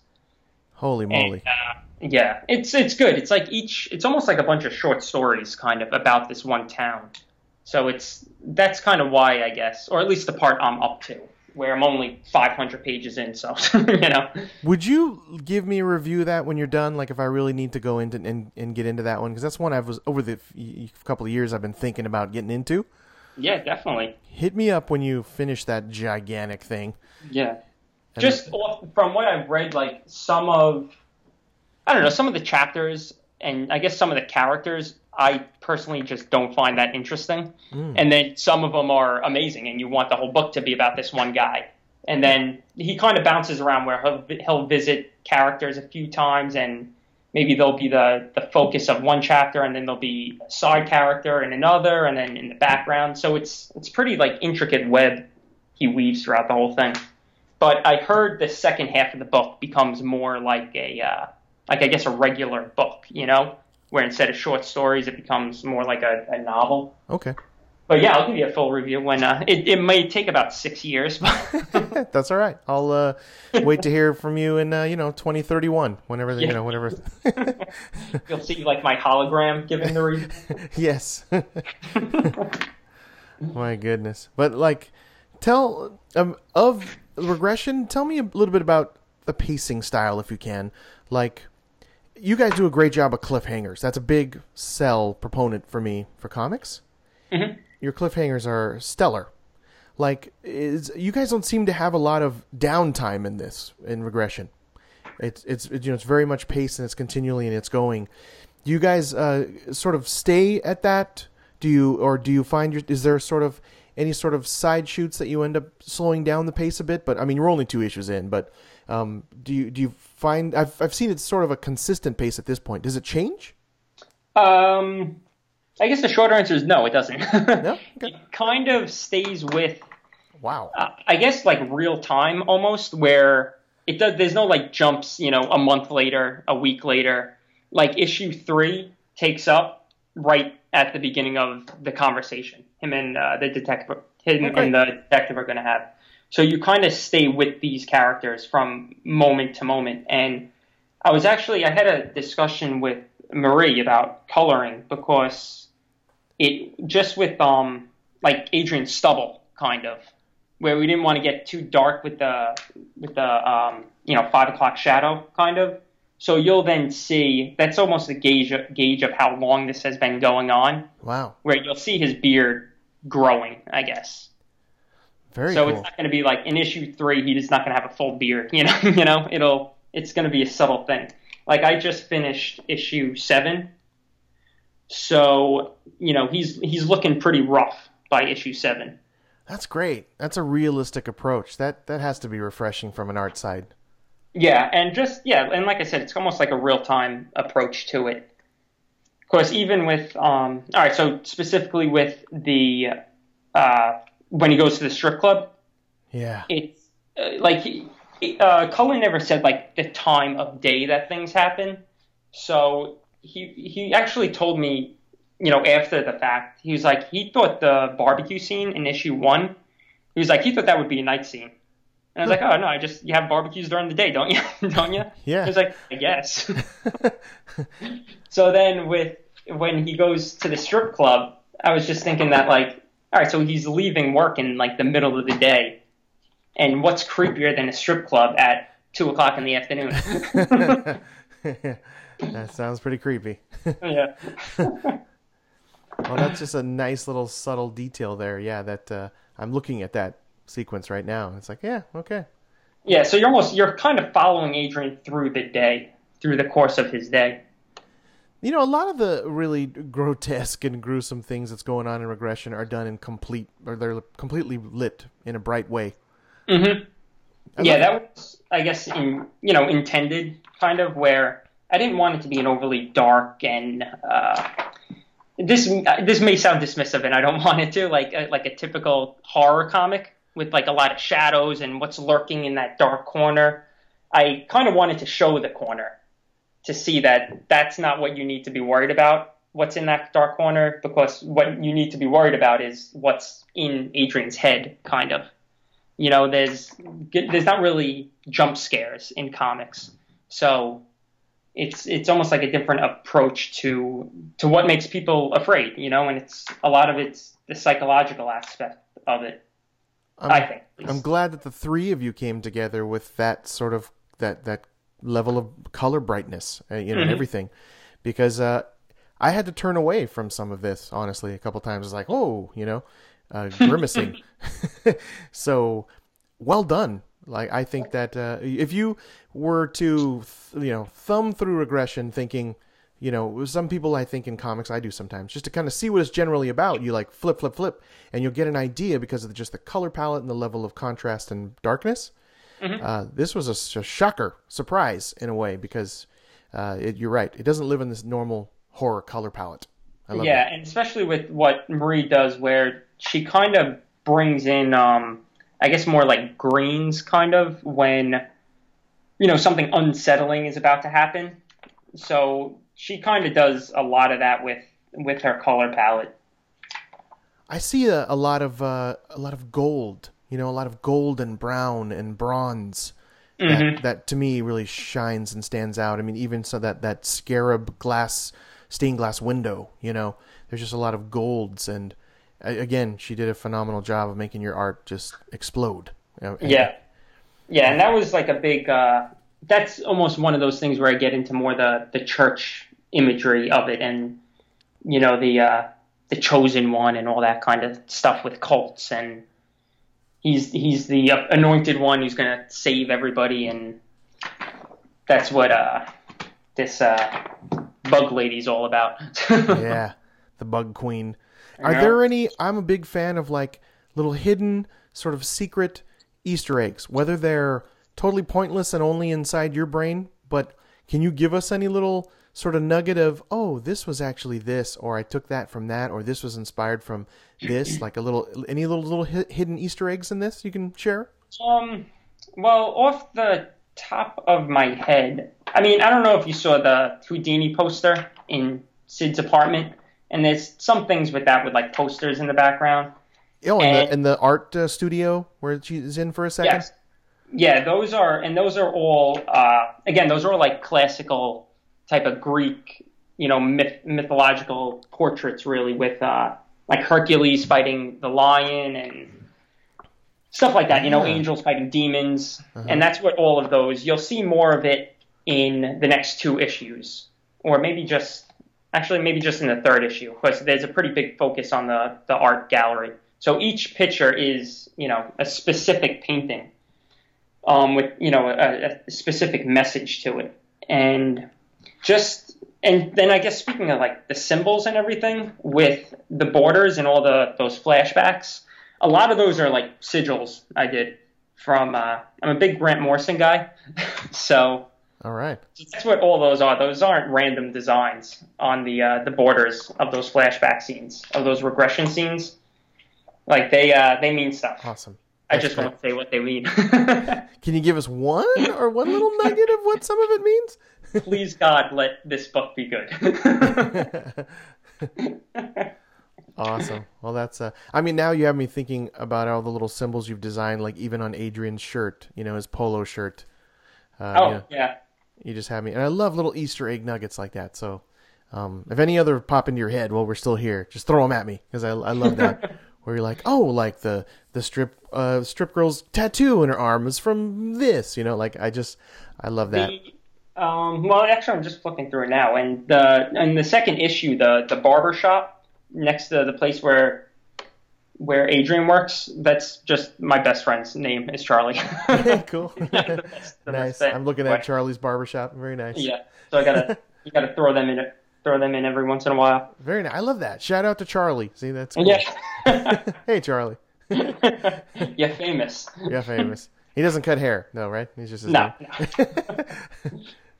We could throw a shout out to his barbershop, but oh, yeah. I think that's cool. Is there any more of uh, you? You know, like little thing like that. That's that's that's. Um, yeah, there's well, a lot of it's with the locations, kind of. Like I work part time for Greis Park, It's in the village of Lynbrook. And like that bathroom scene is the bathroom at the recreation center. So, so it's like if you ever go to Lynbrook and go to the park and go to the bathroom, it's going to look very familiar to you. Excellent. Thank Yeah. you. you know, it'll be a, it'll be a little cleaner, but probably not much.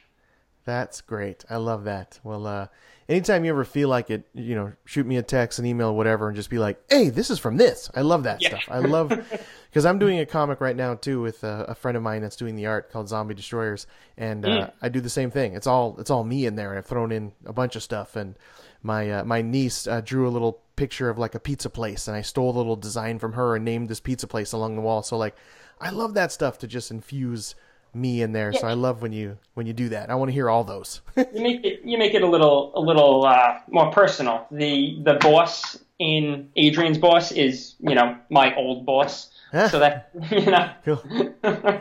Very nice. a little personal joke. Excellent. he was a nice guy though. He was a good boss. He wasn't like that guy. Yeah.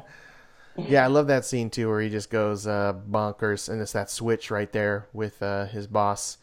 He's Yeah. uh, he's like Geek Squad and just uh, g- goes falling down, Michael Douglas style. exactly. Exactly. It's all I could stands and I can't stands no more. Yes. Aga, aga. Well, Danny, I mean, thank you. I can. We've uh, we're at f- the fifty-seven minute mark, and uh, you haven't told me stop, and uh, I I feel like I I I want to have you back one day, so I have to stop here. but I could talk to you forever. Like we've said it Yeah. all. Like I'm like, available. thank you so much and uh, please everyone uh, go get from image comics regression and they're on issue number two it's written by Cullen Bunn drawn by mr danny Luckert right here and uh, gorgeous gorgeous coloring to complement your art from marie enger. And you said it's going to be somewhere in the late uh, teens early 20s possibly to end this thing with a hard ending it sounds like. So i'm in it. I am in this Yeah. crazy go full ride. brutal, grotesque uh, story of a man that's having some strange visions that are very occult based, and he's uh, got a good friend Molly that's trying to help, but uh, he's got some problems. And you're symmetrical, gorgeous, realistic, hyper focused. Boy, I'm just gonna until you say stop. Um, here, I'll keep going. I mean, just uh, immersed in realism, and uh, it's it the eye lines, the everything. It's it's a it's a workshop in art, my friend, and uh, it's inspiring. Even to my own comic, Zombie Destroyers, I, uh, I I say, look, we gotta we gotta kick ours up a notch. Look at Danny Luckert's art; it's it's nuts. Shout out to my friend Jordan who's doing my art, by the way. Yep, go Jordan. But uh, thank you so much, Danny. I mean, I think we have to stop for here. me. Legally, I think we're bound to cut it at this point. So. but the- specific mention this. yeah, tell the folks at least uh, where we can find you, at least to find some of your work, and also Haunted. Go get Haunted on Comixology, or where you go to your local comic Yeah. shops if you can find it from Red Five. Uh, tell us a couple nuggets about Haunted on the way out, if you don't mind. Um, Haunted is it's almost like uh, I guess the quick pitch for that would be if all right, so you have Ghostbusters, and instead of a comedy, it's an action movie, and instead of them winning, they lose at the end. so all the ghosts escape, and this is the aftermath of that. Yeah. And so, and it's almost like a bit of a globe-trotting adventure where the first one takes place, the first volume takes place in New York, you know, mostly. The second one, the second volume mostly takes place in London, and the third one that um, I don't think it's spoiling anything will take place in uh, another location, I guess, another country. There you go. So that'll be out. I don't know when volume three will be out. That probably won't be till next year. But then um, the other book I'm working on, or just finished with Red Five, is called Riptide, and that'll probably be out before the end of this year. They haven't, like, I guess, officially announced it yet, and that's kind of almost like the Poseidon Adventure, where it's uh, except the opposite, I guess, because the ocean is uh like recedes kind of, and a cruise ship is left stranded in the middle of this like barren lands ocean floor, wow. and you have to make it back to shore before the tide comes back in and wipes everybody out. Great premise. Riptide? Yeah, yeah. Then that's by uh, Scott Chitwood, and he knows he's he's kind of great with like just structure and pacing a, a four issue miniseries. You know, where that- each issue is important and something big happens in each one. Very nice. Is Chitwood uh, he one of the writers on Haunted? Yes, yeah. And he's also like like the co-founder or owner of Red Five. Oh, okay. Yeah. Nice. To be working with the boss, that's kind of cool. Yeah, yeah. He makes he makes the He's- decisions. He kind of like my first uh, comic job was haunted was haunted one. How did they So- find you? How did you manage to land that? How that, That just um, they had uh, you know submissions, and I submitted some pages, and yeah, they liked them, I guess. So then he told me about haunted, and you know, and that's how that kind of worked out. I just did some you know random you know five, a five page story from a old DC script that I that you could print out and find online. I think it was from the Flash with uh, with Firestorm, not Firestorm. Who's uh shit? Who's Captain Cold and Oh, Pyro? Uh, there you go. Uh, no, whatever his name is, and that Yeah, something like Heat Wave, whatever is you know, something that. and you wait. So But- it was like five of those sample pages I did and sent and submitted them to Red Five, and then they had gotten back to me Very cool. Well, And that on that. a few years ago. Haunted has a nuts pace. It just uh, it's so action packed and just nonstop. Yeah, and they're, they're quick books. Yeah, I, I love that. I and I am so excited to read the second arc of it. I've only read just the first arc, so I'm actually going to go back and read the first arc again, and then go back into volume two. Since when can we expect volume three of Haunted? Roughly when? Uh, probably next. It'll be next year. Okay, 2018. Yeah, it's sometime. definitely it's not going to be out this year. I know he's working on the script, so you know, I guess you know, four months or five or six months from me getting the script to it being done, and Okay, so yeah, it'll probably it's definitely it'll be next year. And then Riptide through Red Five next year too, or is that looking? That'll that should be late this year, maybe year? early next, maybe early next year. Wow, I, I, I definitely want to read Riptide. That's great. Well, I'm a, I'm a huge fan, uh, Danny. You've I'm I feel like you're I mean you've been you know just uh, around for a short amount of time in my opinion, and and I think that Yeah. you're just gonna blow up from here. It's just gonna keep going. Congratulations on Well, that's what some of those sigils were about. and congratulations on regression going back to print. I heard Image sends me the info, and they said Oh, you guys yeah. are going back to print, which is great. That means the demand is there. It's selling. hmm And it's a big testament to your art, my friend, because uh, in my opinion, comics is mostly art. But Thank beautiful work, and I'm a, I'm a huge fan. Will you will you please come on the show in the, in the future and do another one? Absolutely. I would love to talk to you when say Riptide comes out. We could talk about that or the next regression. Yeah, like, sure. I would uh, love to hear uh, your You thoughts. on- posted. What's that? I'll keep you posted. Yes, thank you. But uh, there you go. And and again, uh, where can we find you? Just just DannyLuckert.com, L U C K E R T. Is that pretty much your primary? Yeah, that'll do it. and then I'm sure you can find me on Instagram. I don't really know how. It's probably under Danny Luckert too.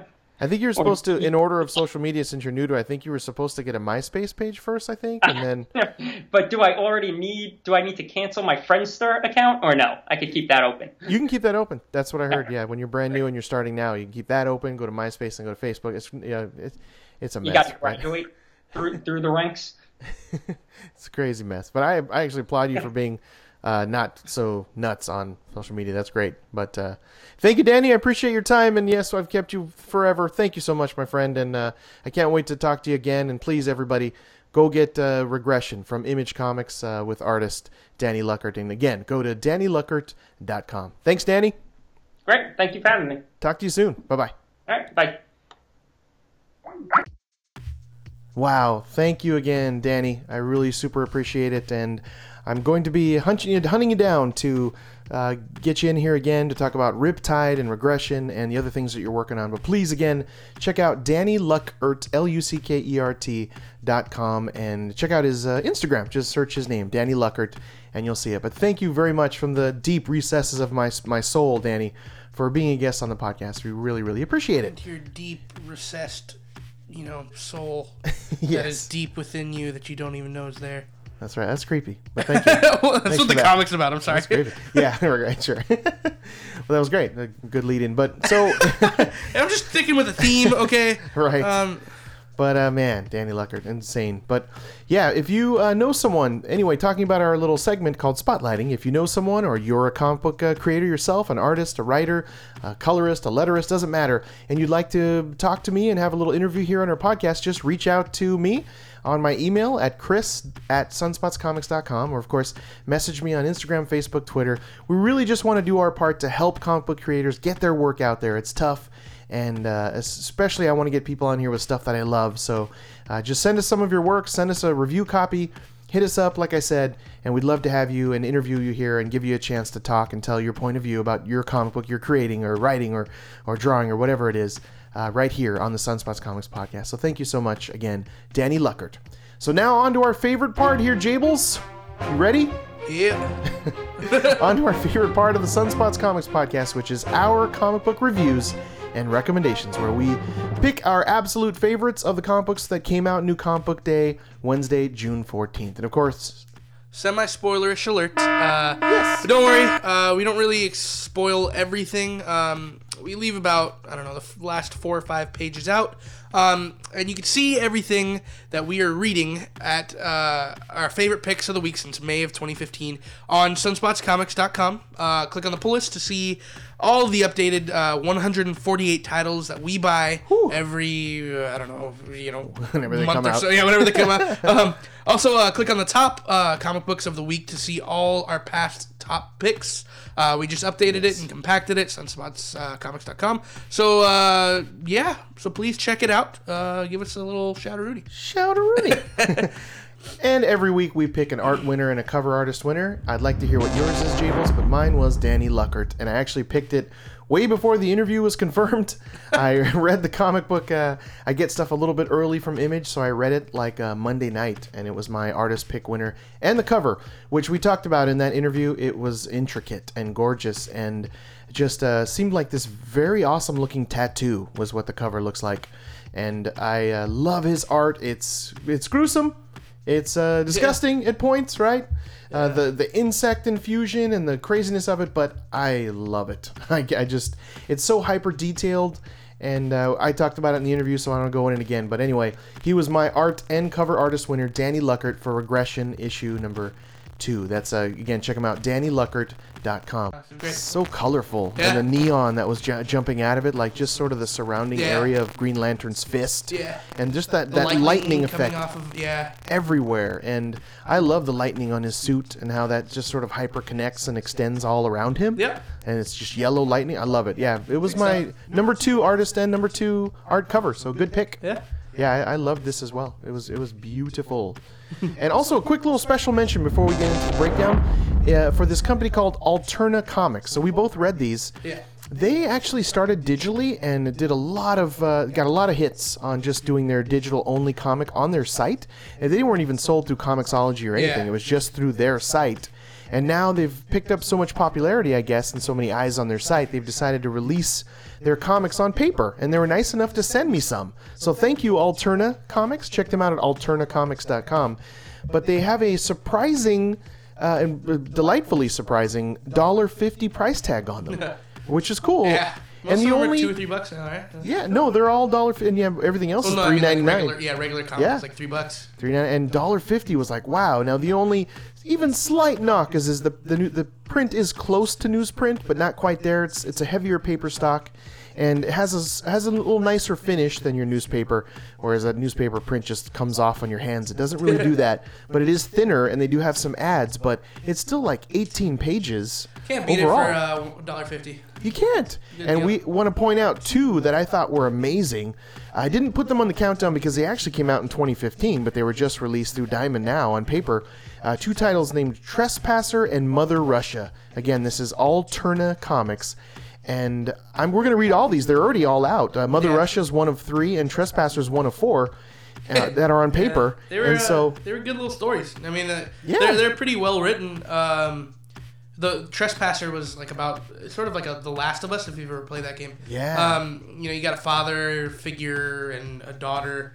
Um, sort of in this like apocalyptic type radiation filled world. Yeah. Um, and they run into an alien, and Yeah, and they're like living on top of a mountain like by themselves. Yeah. And they have a Geiger counter and they're walking around with everything and they have a dog that has a mutated arm. Yeah, it, it was. Uh, it was. I mean, it was well. It's well written. There's some. There's some deep stuff in there. Um, but the other ones, M- Mother Russia was was sort of like a, uh, past if zombies were alive in like the World World, War War II. Yeah, it was 1942. Yeah, and um, there's like a sniper stuck in like this tower with Yeah, a like a of young zombies. girl, yeah. Yeah, and then she ends up like saving this little girl or this little boy, and then uh, get some help from a from a, a German. Right. And yeah, it's, it's crazy. And they know of her reputation Yeah. that she's Mother She- Russia. Yeah, she's she's uh she's like I guess the expert sniper, and he's like, I know you. And she's like So- 12. yeah, she's a little yeah.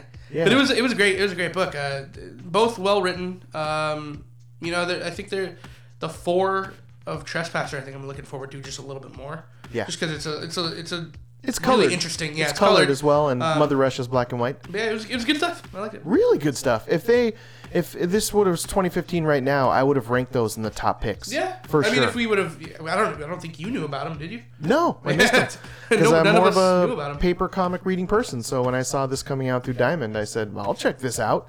And uh, and I was glad that that Alterna sent me some. So thank you again, Alterna. And uh, you're on my radar, and I'm gonna check more of it out. And I'm definitely gonna. Uh, we'll talk about. We'll read the whole because we can read the rest of them now Yeah, uh, I guess we could we could review it once we're done with all of them. Right? Yeah, let's maybe bust that out for next pod. We'll just read all those. But uh, just a quick mention again: Alterna Comics, buck fifty. Go check it out. Mother Russia and Trespasser.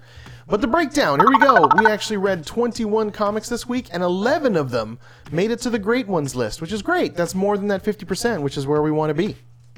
Uh, so yeah, new new number ones. Uh, we only had two, and both of them made it to the great ones list, which is great. That's uh, hundred percent. Cool. So awesome. Uh, let's get into it. Let's All right, do it. Let's go. This is our great ones list. This is for New Comic Book Day, June 14th.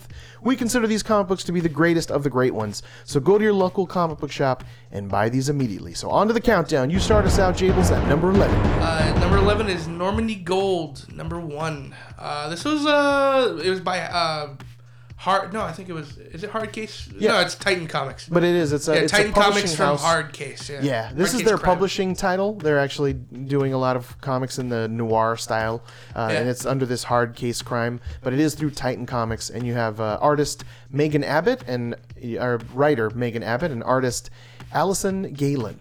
Yeah, this is a this was a crazy like noir, seventies almost grindhouse ish type book. Uh, It's like, like five covers of this. yeah, uh, there was um this was basically like. I, it reminded me of a lot of that Nancy Drew and the Hardy Boys Yeah, comic book. feel. Um, just because it was, you know, it was a little out there as far as like you know sleuthish type stuff. Mm-hmm. So it's basically this sheriff of this town who like ran away from her family um, and her little sister, uh, who was named after Normandy, which is the from D Yeah. Um, because her dad was in D Day and died there, and so she's like named after Normandy. The the, the, the, the narration of this book was well written. It was really well written. I Uh, you get this backstory of her in such a subtle way that throughout the comic book, it's just consistent and makes sense with the rest of the story. Uh, but it's basically this sheriff, her sister goes missing, and she's gonna go look for her. Yeah, it's like this great little like yeah, it's like this '70s movie, right? It feels Yeah. like a blaxploitation, uh, grindhouse I, kind of I- feel to it. I compared it to a, a, a great grindhouse movie that I actually like. I had to analyze in a class I had called Coffy. Oh. Um, if you haven't seen that movie, I mean, be prepared. It is a little risque, and it, it's an old grindhouse movie, so it, it is a little out there and a little kind of not for your kids. But uh, it does remind me a little bit of that. Uh, just just some of the stuff this character goes through. Uh, it was, it was great, you know. Nice. I mean, they have this opening sequence where she's like hunting a moose, but she's talking about her backstory of how she got her name. It's like Yeah, two and, like, totally different things narration. that's going on. And uh, sometimes in comics that doesn't work, uh, and for me, but this worked here for me. Yeah. I really enjoyed it because it was giving you some development of this character, Yeah. and she looks like Maggie from The Walking Dead, doesn't She she? kind of does, yeah. Um, yeah, I mean, there you go. There's casting. If you're Casting. make this, but uh, this was a, a very well written book. Uh, the art was really good. I, I, I'm definitely gonna stick in with this. This Yeah. is this is a, a must read for me. Me too. So she is kind of estranged from her sister, being she ran away a long time ago, and uh, she does uh, hit, listen to her sister being killed on the phone. Yeah. Well, and that's just the start. Killed? Is like you know Yeah, you don't right. really know Is she's she? like drugged or something, but, but but uh, she's like a sheriff in Oregon or something, and has to go to like, DC. right, and uh, she has to sort of uncover this really seedy sort of prostitution world, a high class prostitution world in the '70s, and she has to infiltrate. And it's You're it's, saying uh, too much, man. You're ruining a lot of the book. It's a good book.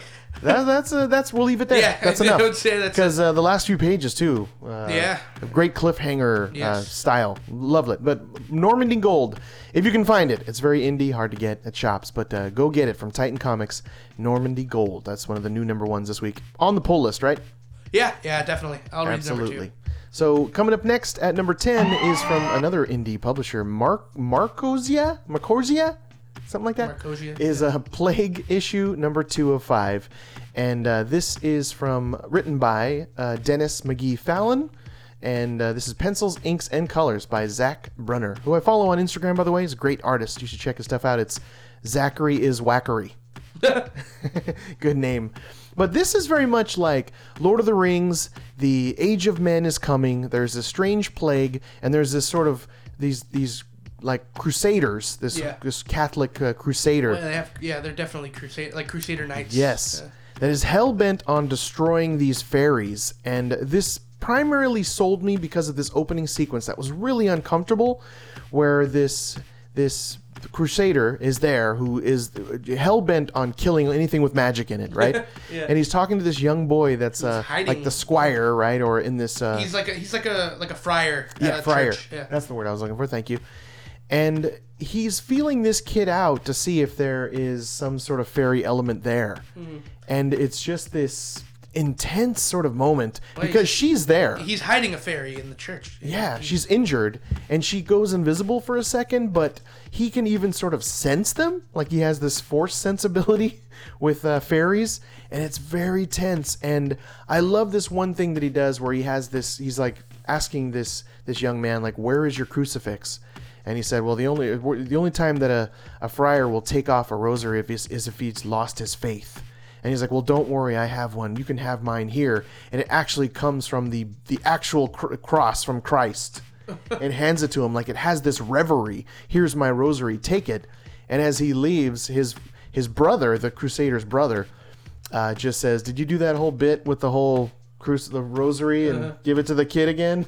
and he has like a like a box of them that he pulls them out of. They're like fake rosaries. Right, they're fake normally rosaries. It's ro- not normal from the rosaries. it's not from the the cross of Christ, the cross that Christ died on or whatever. So it was very intense. I really felt the tension in this moment of this young friar trying to hide this fairy, and then they partner up with a dark elf. So now we've kind of really have our starting point of this story. It started out a little bit slow, but you have a good jumping on starting point. You have the crusaders that are hunting them, the dark elf, the actual light elf, and this friar that are now trying to find out why this plague is sort of killing everyone. And these the like the dire wolves they have in this are gruesome and drawn in a very kind of frightening way. Uh, I wasn't too big of a fan on this this book. Um, just uh, I, I do appreciate like the action and the art though. This, There's a lot of this action was a, in this, yeah, this too. was a lot of action. Uh, so it was entertaining. Um, story wise though, it's not not generally for for me. Um, but uh, again, I do respect like the storytelling and the art that they're doing. It, it is a good book. Uh, but yeah, definitely check this out. There's some good aspects of this if you do like fantasy uh, style style entertainment. I Swords guess if you like yeah, if you like swords and sandals, if you like uh, Lord of the Rings, if you like you know a lot of those books. Um, but yeah, check it out. I mean, I would definitely Yeah. say it's, it's a pretty good book. Even checking out the dark elf's power, I like what he can do. Like I don't want to spoil souls it. or yeah, something like that. but it's it's very cool visually as well. So I love it. I'm checking out Plague. I know it's limited; it's only five, so I'm all the way into this till it's done. Check out Plague if you can find it. Another indie title that's kind of hard to find. You may have to go to Comixology for this one. But coming up, what's next, Jables? Uh, number nine is oh man, I disagree with this. Uh, it's Flash number twenty four. Um, You don't like this at all? no, this should have been higher. Uh, this is uh, this was my favorite book of the of the uh, the, uh, the the list so far. Um, th- this was basically Give us the team. oh yeah, uh, I don't know if they have their full names in this. It's Joshua Williamson, Joshua Williamson and I I'm not pronouncing that again. You do it. Jim and Domenico, something like that. Giannomico. We're so sorry. Gian Domenico. My goodness, we Anyway, apologize. yeah. So um, This is your cover art winner. yeah, it's cover art winner, but this is a, a team up between Green Lantern and Flash. Yes. Uh, coming from the last issue. Uh, so basically, they're fighting. I forget the enemy's name, but he can like multiply into like mul- Multiplex. yeah, multiplex. So he, he basically can turn make copies of himself, like a, unlimited amount of copies. So Flash and Green Lantern are fighting off all these guys, and the Flash has a great philosophical moment. um, Yes. where he he he talks about like um, when you're when you can move as fast as he can, Yeah. everything sort of slows down, and a, a second could feel like days. And he is basically he's using his powers in this moment, and he he kind of breaks down a little bit and gets a little emotional about some of the stuff that he's going through, and he talks about like how. Um, this sort of helped him get through a lot of stuff. It gets him, gives him time to think because he can, he can think in this super speed and stuff. So, um, so yeah, I mean, th- that was just a great, a great aspect of that. I thought that was beautiful writing. Uh, but then Eddie Thawne, or not Eddie Thawne, Eddie Thawne's from the show. Whoops. uh, Eobard Thawne uh, is uh, in the house of Iris West, and Wally West is there to sort of protect her. But uh, Boy, Reverse Flash died for like a minute. in, remember? Well, yeah, in yeah, in Batman or no, Remember yeah, the button? Yeah, Batman number. He was 20 dead, dead, right? 22 And then there was that that twinkle in his eye. Yeah. But man, he wasn't Wait, dead so for he's very back long. now? Like, yeah. He's back quickly. Um, He was yeah. dead for like you know ten minutes. Yeah, ten. It's comics, bro. I mean, what do you expect? Anyway, uh, so yeah, he's uh, uh Eobard Thawne is uh, tearing crap up, and uh, Yeah. the end of this book, you were just you were just like, Oh, man. you want him to kick some ass. You want Barry Allen to kick some ass. This is Reverse Flash at his nastiest. I would this. say like this is Joker level gruesomeness. Like he's uh he's being He he's just- being very brutal. Yeah, and he just murders murders innocent people here. Like uh, he's has just no uh, filter at all. Too. He's Yeah. just doesn't care. He, he's talking about he's talking about stuff that Iris doesn't even know about about Barry Allen being the Flash. He's uh, he's talking about how he's killed her, like stuff like that. It's it's insane. Uh, but but a very good book. This is my number one uh, for sure. Uh, the art is fantastic. Yeah, the blurring effect, the lightning, the the neon on every page. Yeah. it's just so bright and colorful. This is my uh, second art winner pick this week. But gorgeous. Do you like that little scene? I thought that was cool. Green I Lantern really thought that was cool. creates a Green Lantern bar Yeah, he creates a bar in the sky. yeah. By the way, like it But couldn't yeah, be on the ground. um, that was I thought that was great. I, I especially like this because coming from uh, I don't know, I, like a, per, a fan of the um, the the TV show, the, the um, Justice League cartoon back in the day when I was a kid. Um, they they Green Lantern and the Flash were sort of well, uh, Hal Jordan and stuff from a lot of the, the stuff that I remember as a kid were they were best friends. They were like homies, and so him. Barry Allen and, and Hal Jordan like kind of teaming up and talking about relationships was just cool. Yeah. you know, it's a, it's a humanizing moment, and uh, you know, Green Lantern takes off after this. And, Yeah, it was- And we don't really know. I mean, I don't. I'm not reading Green Lantern. Maybe I should jump into it because I liked I liked his character. He was good. makes me it enticed me to go and jump Yeah. over there because uh, it, it was a really heartwarming buddy moment. Yeah. Again, like they're they're best friends. You know, Yeah. you can tell they're best friends. It's humanizing. It's great. But check out the Flash. It's always it's been Yeah. on our picks like uh, every week almost. It seems This like so. It's been I'm fantastic. I'm surprised by how good it's been because you know Oh, Flash. Oh. get really repetitive, oh. especially the show. The show can get really repetitive and kind of you know one note. But this is this is great stuff. They're doing great with it. Joshua Williamson has got it down. He knows how to do the Flash. Well, coming in number eight is from IDW Comics Brutal Nature Concrete Fury, issue number four. This is beautiful art by Ariel Olivetti. Search Ariel Olivetti. You can follow him on Instagram. His art is ridiculous. He did Venom for a long time. He has the, he does the best the musculature in comics right now. It's just amazing. But uh, the ti the cover of this has this crazy werewolf right with these orange eyes. Yeah. And uh, this is an interesting comic. This is the absolute cliffhanger winner of a long time. Oh man, yeah, this is brutal. That's all we're gonna tell you uh, because this comic doesn't it doesn't feel like you're going It's there. a okay, yeah. The, the, the I get what you're you're going at, but Yeah, like this whole comic book, from beginning to end, is like it's sort of a I would say a character piece, and it, it sort of gets you ready for the end of the book. You know, so you, Looking back, yeah, looking back at Right. it, it, it's it's insane. Like You're not like, knowing "Ah." this, you're actually preparing yourself for this cliffhanger, uh, or for this you know this moment that that happens. Um, but it's it's man. It's- it- it's it's brutal. great. It- it's, I Um, mean, it's, or yeah, it's it's pretty insane. I know you had a little problem with some of the dialogue, which is fine, but uh, Yeah. I thought it was um, strangely like we're in the fourth issue and it's developing this character more than it has in the first three. Like Yeah. you just take up running in one through three, and then this slows down Yeah. and tells you about his parkour friends and his and his wife and how she's pregnant and just his life and how she's seen signals that he is not normal. That has some sort of superheroes type things that are happening to He- him in his he's life. Got, like these, he's a, he. I guess just describing his powers. He's basically like uh, The Itch. Mm-hmm. called the itch. Yeah, the itch, where he can basically wear these masks and turn into these crazy animals. Uh, and he's new to it. He's trying to figure yeah. it out. It just happened to him. He's just figuring things out. But he's had other sort of strange superhero awakening moments. what was the the beginning like two pages of or the bit for the first page is of like this these two dudes and like this chick walking down. I didn't understand this. Yeah, it's Is it uh, some like looks metaphor like or she's uh, no, it's just kind of like she's a prostitute. And she's kind of not very attractive, and they're like, "Oh, you know." But like, there, it was see so her- unnecessary. Like for the art, I, I know it was a weird moment. I figured it out. It just from you look at it, it's like they're just two guys walking down the street, and they sort of happily look at this woman from the back, going like, "Oh, she's she's cute."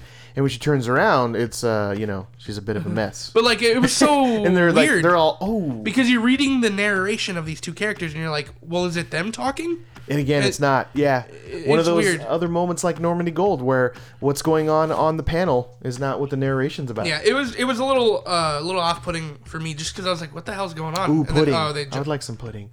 anyway.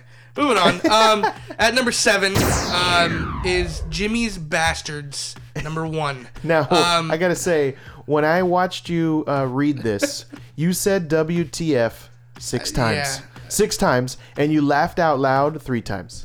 This is a weird book, man. Uh, This is from Garth Ennis, by the way. This is through Aftershock uh, Comics. Garth Ennis, the master. Art by Russ Braun. And give them the snapshot of what this is. Uh, okay, I'm gonna give it to you in mo- the most simple terms I can put it. Uh, this is if, uh, um, I would say, if you took Octopussy, the James Bond movie, literally, like it's it's a rated R James Bond. That's that's it. And, you know, like Archer comes to mind, right? I know. that- I mean, this is a little different from Archer because Archer's a little bit more political. Um, this is like No, the, like the just the generic yeah, I guess yeah, like of the Archer, yeah not the, Archer, yeah. the character of Archer. But Yes. this is James Bond rated R, Eh, like the most rated, R. NC-17. Yeah, we'll say. there's so many cuss words in this, like it's ridiculous. Um, F word flying, folks. they yeah they say some words I don't think I've ever read in a comic book either. uh, That's, but uh, yeah. basically, this guy is just a secret agent uh, whose name is Jimmy, and uh, yeah, so he's he's uh, everything you think like James Bond would be. He's actually you know he's Austin Powers in James Bond's body, yeah, there you go. right? Uh, So yeah, so he's basically a sex addict, or not a sex addict. He's just like a sex god. He can attract any woman he wants to. Um, And it, there's a lot nice. given away in the title. We don't want to spoil, but in the title, Jimmy's Bastards, and his, his initials JB, like like James Bond. You know, yeah, I, yeah. Was, this ultimately is this uh, sort of James Bondy moment with terrorists, and he's shooting people in the privates, which is like okay, it's just He's- all over the place. yeah, He's even insulting these terrorists for like uh, them not uh, handling themselves as proper like jihads. Like it's weird, right? Remember Yeah. that scene? And, and, like they're in like a like a zeppelin, Yeah. like a balloon. This is modern like, day in a Zeppelin?" Take your safety parachutes, like like if they were like you know gas masks or something, like from an airplane. Anyway, it, this was just a nutso book that was all over the place with cuss words, and it was smartly written though. I would Remember, say that. It- remember Powerpuff Girls? The Yeah. uh, Well, the- jo- jo- jo. Right? Isn't this like what the the bad In a guy clown suit, in a clown basically, suit? Yeah. Um, That's a strange monkey with this exposed brain and glass Yeah. that is like uh, eating people, and um, Jimmy has to stop this this monkey, Monkey, yeah. that's in a clown outfit with lipstick. on. It's just madness. It's all over the place. It's all over the place, but I would say that it is. It's very smartly written. Like Yeah. you could tell. Um, they took he took some time like coming up with these jokes. Yes. You know, uh, There's a especially ton if of there's them. some crazy like sex metaphors. Oh, in here yeah. that are just hysterical. I was laughing. There's At. a two pages of that Yeah. sequence with uh, the helicopter Olga pilot. is what her name was. yeah, Olga. But it was it, this was a not so book, man. It was great. I liked it. Yeah, there's even the sort of M moment where he goes and gets his gadgets, very much James Bondy Yeah. there, and the dialogue there is uh, just uh, you know it's out of out of out there. Just Yeah. you're like sort of surprised by this dialogue, but uh, got to see where this goes. A huge cliffhanger at the end here, folks. But very One much of the funniest cliffhangers ever. It was great. your loudest WTF was on the last page. Yeah, that was, that was some funny stuff. Though. yeah. Well, definitely at number one, we're going to follow and continue Garth Ennis. And great art by Russ Braun, by the way. He's also credited as co creator. So phenomenal, phenomenal stuff. So uh, coming in next at number six is from Image Comics Green Valley issue number nine of nine. This is the end, the finale. And this is uh, written by Max Landis and art by Giuseppe Camuncoli, who uh, love when he does Amazing Spider Man. But this is the end here of this weird Back to the Future meets Lord of the Rings, uh, this sort of time space continuum issue that's going on here with dinosaurs and You and just the. described it perfectly. Yeah. Back to the Future meets Lord of the Rings. It's that's exactly Great. what it is. And or Back to the Future meets Army of Darkness. there you go. Yeah, it's it's close to that. Yeah, Lord of the, a little bit more those three serious together, those three yeah. mixed into a jar. But it's ultimately around these four guys that are best friends and they're knights, right? Knights of Caledonia or something like that, Salodia. Something like that, yeah. And there is this guy from the 80s that stole a time machine and went to where there were dinosaurs and brings them back to this knight's uh, days, right? This crusader days. And so there's dinosaurs there too. They're fighting them and trying to eat them. And they've ultimately decided in this crazy conversation they had in issue number seven about how they can't disrupt the time space continuum. It's like this tree. And they remember that scene? I love that. Where they sit down and talk about we can't like if you can imagine the timeline as a tree, you can't just rip a branch off and try to put it back. It doesn't work. We can't mess with the timeline. Well, our main guy Bertwald decides he's going to mess with the timeline because of something gruesome that happened to someone that he loved Yeah. in issue number 1. Yeah. Uh, see, I, I jumped in. I read the last three issues. You're going to go back? Um, yeah, I mean, just just having read this issue, um, I could definitely tell that I'm missing some stuff, like as far as like motivation and like um, just characters that I, I should be caring about. I just didn't feel the weight of it. But uh, it, it, this was smartly written, very smartly Yes. written. Uh, the, the way they handle time travel and um, I'd say like just the action scene Yeah. where you could see all these different timelines kind of converge in this weird negative, uh, almost Speed Force like stuff. Very much Um, so, yes. It, it was uh, it was a fun book to read. I would say it was very action packed. Art was good. Uh, at the end of this book, there's some emotional stuff that I thought was beautifully written. Yes. Um, but yeah, again, I, I missed some of the character motivation for this because I, I missed out on like the first four issues. Or, That's fine. You should know, go six back, though. issues. You But yeah, it was a it was it was a good book. I liked it. because it ended up being this more of this relationship with the four friends that Yeah. are that are knights. See, I didn't know that though. I didn't know they were all connected. To be oh, honest, Oh, yeah. I didn't. I had no idea. Yeah, and it and it ends and it's a great action-packed ending and emotional ending for them. And there's some twists and some Historical. time historical, some time travel weirdness that happens. There's this weird sort of Men in Black that we see briefly. We don't really they don't really describe what they are, Yeah. but they're celebrating. and It's just weird in that Reminded me one of scene. Cabin in the Woods. If you've ever seen that movie. Yeah, Cabin in like the they're Woods kinda with watching uh, them. Produced by Joss Whedon. Yeah. Like, is this some sort of experiment? Like, this can go on in the not in maybe not called Green Valley, but they'll change the Spin-off. timeline and the frame a Spin-off. spin-off. It would be great. But uh, I loved it. I'm sad to see it go, but I loved the way it ended. Uh, Green Valley issue number nine. Check it out. Just it's only nine issues Yeah, from stuff. Image Comics. Go and get it. So what's up next, Jables? Um, this was uh, a great book, number five. Uh, Rose, number three. Uh, this was uh, again another uh, like Lord of the Rings esque type uh, book. It was sort of. I- I'll give you the gist of it. It's basically um, in a world where magic in general, magic, witchcraft and stuff, has been outlawed. Yes. So basically, the this uh, this sort of army, I think her name was Drusilla, led by Drusilla. yeah, Drusilla, right? Drusi- yeah. well, there's two yeah, two L's, I guess. I don't know. Yeah. Drusia, Drusilla. Um, uh, it basically wiped out all magic users, and there's these things called guardians, which are people who have these like um, connections to these big. They call them cats with a K. Yeah. K H A T Z, right? Uh, yeah, and so they're they're called cats.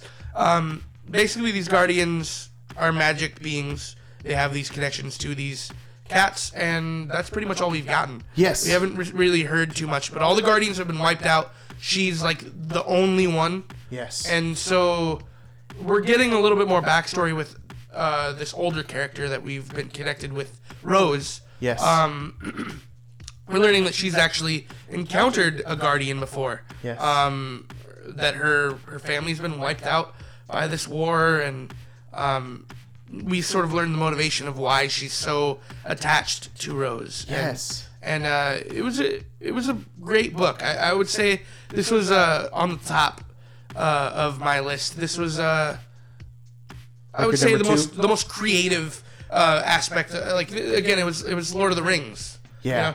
It, it was Had a little bit of Thundercats in here Yeah. from the Cats character, Yeah. believe it or not. Like it just reminded me of that, or, or He-Man, the the the, the large Yeah. sort of leopard that he that he rode. But the Thorn is the cat's name here, and this is the story of kind of Thorn's awakening, yeah, right? Or like his his his sleep and then awakening. Or hers. We don't really know. It's oh yeah, Thorn. I would, Yeah. Would, it looks like Maybe a, a like girl. a boy cat. I don't know. Hard to tell. Um, but it, it was uh this was a, a good book. I, I, definitely a world that I want to see expanded. Yes. because there's not a lot to see so far.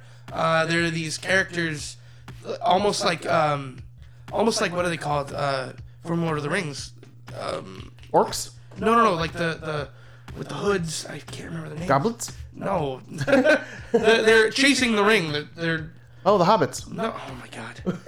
Chasing the ring. That's all No, of the, them. the black figures. The, the the riders, the black. Oh yeah, the Nazgul. yeah, those. Jesus, you were not listening to anything. I'm Well, you weren't describing very well. Sorry. Anyway, Anyway, it's uh, okay. th- there are these figures that are sort of like those. Yeah, Uh, Dark and they're Riders. chasing after this cat. Uh, they're chasing after Thorn. So, uh, I, I want to see where this goes. I want to see the world be built into this crazy Lord of the Rings esque type thing. Yeah. Um, And they fun. kept they kept dyeing their hairs because these uh, the people that are guardians their hair goes white. Goes white, and yeah. this happens to Rose in this issue. So she's really coming into her powers. She's kind of using them for the first time. She gets her badass outfit. Uh, I'm all in. By the way, this is Meredith Finch. Forgot to say it. And uh, writing it, who's phenomenal. I follow her on everything. Just search M- Meredith Finch and Ig Guara. Ig Guara. He's a phenomenal artist. It's beautiful. His lines are gorgeous, and he's really doing a fantastic job of just living in this swords and sandals, Lord of the Rings. It Uh, almost reminds me of uh, Bone too. yeah, Jeff Smith, a little bit. Yeah, Bone. it? Okay. I don't see that there. Maybe a little bit for the sort of non-human characters. Well, yeah, I mean, I. I would just say like the feeling of Bone. Well, there you go again. Because the Thorn wasn't her name. Thorn, Thorn, yeah, Thorn was, yeah. Uh, but yeah, it was. It, it reminds me of like the feeling of Bone, like sort of in that same sort of world, uh, with magic and like these creatures and you know stuff like that. Uh, but uh, yeah, great book. Uh, so up next is uh, at number four is Defenders number one. Yes, from Marvel great, Comics. great issue, man. I can't wait for this. The to- cover to is go. poster worthy, right? yeah, uh, definitely, and it's written by Brian Michael Bendis. Yes. Great. Um, who's the artist? Rafael Marquez. Yeah. Um, and so basically, this is the story of Diamond Head. Yes. Diamond Head? Diamond Head or Diamondback? Right. Diamondback. Diamondback, sorry. Correct. Diamond Head's the mountain in Hawaii, sorry. Uh, Di- so Diamondback is returning. They thought he was dead. Uh, and he has this just hell bent um, rage against the defenders. So, you know, you got Luke Cage, Jessica Jones, Iron Fist, and Daredevil. Um, and he's going after these these characters. Does this get Um, you pumped for the show? Yes. I mean, love it. they timed this out right. This co- the show comes out in August. Perfect. Um, at the end of the summer, and I yeah, this definitely makes me. so if this is June 14th, we're gonna have like two more, Two issues, more and then. Defender comes out. yeah. Uh, but this was basically Diamondback is going after the defenders. He attacks them. He shoots Jessica Jones. She goes to the hospital. Apparently, she's not bulletproof. I was only a Uh, little bummed they didn't show that. Yeah. Right? Like I, Well, I they like- only showed Luke Cage's because they're sort of focusing Yeah. on him Why for a didn't they? second. that's, You know. Anyway, I, I love know. the It, it intro went along pages. with the intros. That's Don't you why. like those little intro Yeah, they pages were they, did here? And then the font with you know it was Iron Yeah. Fist and, it And was yeah, Luke you had the background of like past past like stories. It was like their Yeah. origin in one picture. Yeah, it was great. It was great. Um, and yeah, so so basically, the defenders sort of come together, um, because they all four of them were attacked Yeah. by Diamondback, and uh, so basically, They're on defense yeah, here. Basically, like yeah, they're getting attacked. So b- at the end of the book, you sort of get like, well, maybe we should team up and be some sort of defenders. Avengers down here on the like Avengers will do the sky stuff. yeah, We'll do the down on the ground stuff. we'll uh, defend. yeah. The ground. down It was here. almost that cheesy. Like it was close to being that cheesy. But I was like, I was okay with it. I was yeah, like, totally it was almost like at the end of um, at the end of what was it? It was at the end of I think Avengers 2 Yeah, where they ended. Yeah, it was Avengers 2. Oh, yeah, Age yeah. of Ultron, and he goes like uh, Avengers, and then the movie goes to black. Yeah. it was almost like that at the end of this book. It was great. Yeah, it was just a well done first issue, I thought. The art's great. This is another stunning Yeah. art, almost art winner here, and maybe my third place art winner if I were to pick one. But they show a little flashback when Luke Cage is being attacked by this rocket launcher, and he saves these little girls in, in his town. It's detailed. I mean, so Yeah, the explosion was gloriously great. done, right? And how he jumps away with the action and saves the girls and the groceries go flying. Yeah. a bunch of food. beautiful, beautiful panel. Like maybe one of my favorite panels of the week was that uh, Luke Cage saving those two girls and that rocket launcher exploding behind them. It was just very cool looking, and I just thought, man, great. Uh, you know, my expectations were maybe a little low with the four of them, but they're pairing them together just right, and Yeah. It's just fitting together nicely. And they're, man, I'm glad Marvel's really paying attention to making this right for leading up to Defenders. I think uh, you know, going off On of like what Daredevil, Daredevil is such a good character to do team ups with, because he's uh, I, right now he's just he's perfect for it. He, Yeah. he j- like in the comic book, nobody knows who he is anymore. Um, so nobody he's sort of back to being like this Batman figure almost, but he's you expect him to be this Batman figure because he's sort of like he's in this dark suit and like he's sort of being mysterious, but like he says some of the funniest stuff. yeah, he does. Like, it- it like a little great. lightheartedness from Um, him. Daredevil's one of my favorite characters in the Marvel universe. Uh, Yeah, you know, me so too. I uh, I love this book. I love uh, all the characters coming together. I love team ups. So this was uh, this was a fun book. Definitely on top. and hard to do these team ups, and they pulled it off. Yes. Like I, I'm really happy. So grab Defenders, go get it. It's just starting now, and man, a couple issues before we get to see it on Netflix. Very cool. Yeah. Very, Let's hope it's as good as this. Absolutely. Well, here we go now, breaking into the top three. So here we go, the best of the three. Starting out at number three was Mindbender, issue number two. What'd you think of Mindbender, Jables? Um, coming off of issue number one, this wasn't as good for me. Um, issue number one was What? was- issue number one was was shocking. Yeah. you know, I guess I Yeah. could say. So uh, it's hard to come off of that, but it was still a good book. Uh, you get to know this character. I forget his name already. I don't think his name is mentioned in this book. Yeah, I don't think it Uh, was. But he, he he's the kid from the first one.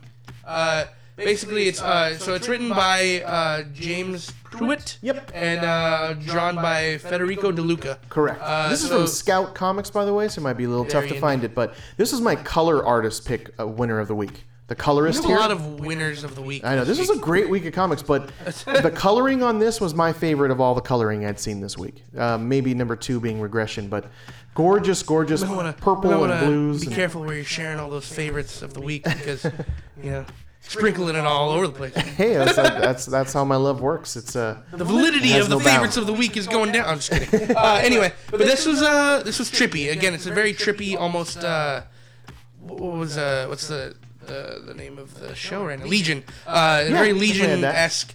So he basically he's back on the streets and he's still in his head like this little kid. He goes to like get a Happy Meal. Yeah. Like he gets a Happy Meal and like he's been in a sees the toy and, psychiatric like, ward, not talking to anyone, for like 20 years. which Yeah. is crazy. So basically, he's out on the streets, sort of, for the first time in a really long time. He he's interacting with people. Strangely, he has these crazy powers where he can like create money out of nowhere. Like he duplicates He, dollar bills. Does does he remind you like he reminds me of Doctor Manhattan?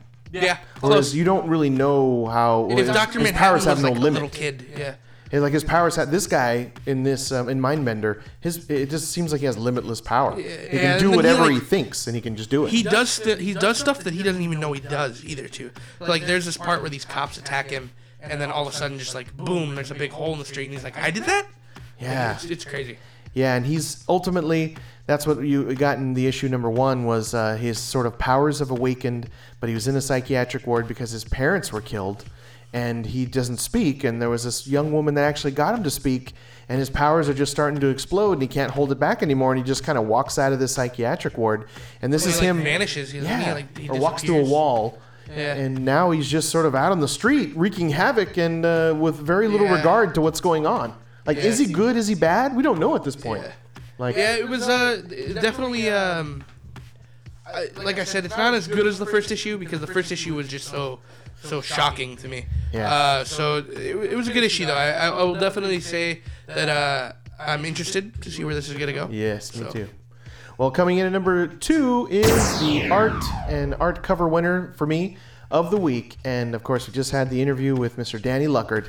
He's the artist of uh, the uh, Regression, issue number two from Marvel, from Image Comics, written by Cullen Bunn, who's doing everything, and uh, art by Danny Luckert, and beautiful colors from Marie Enger.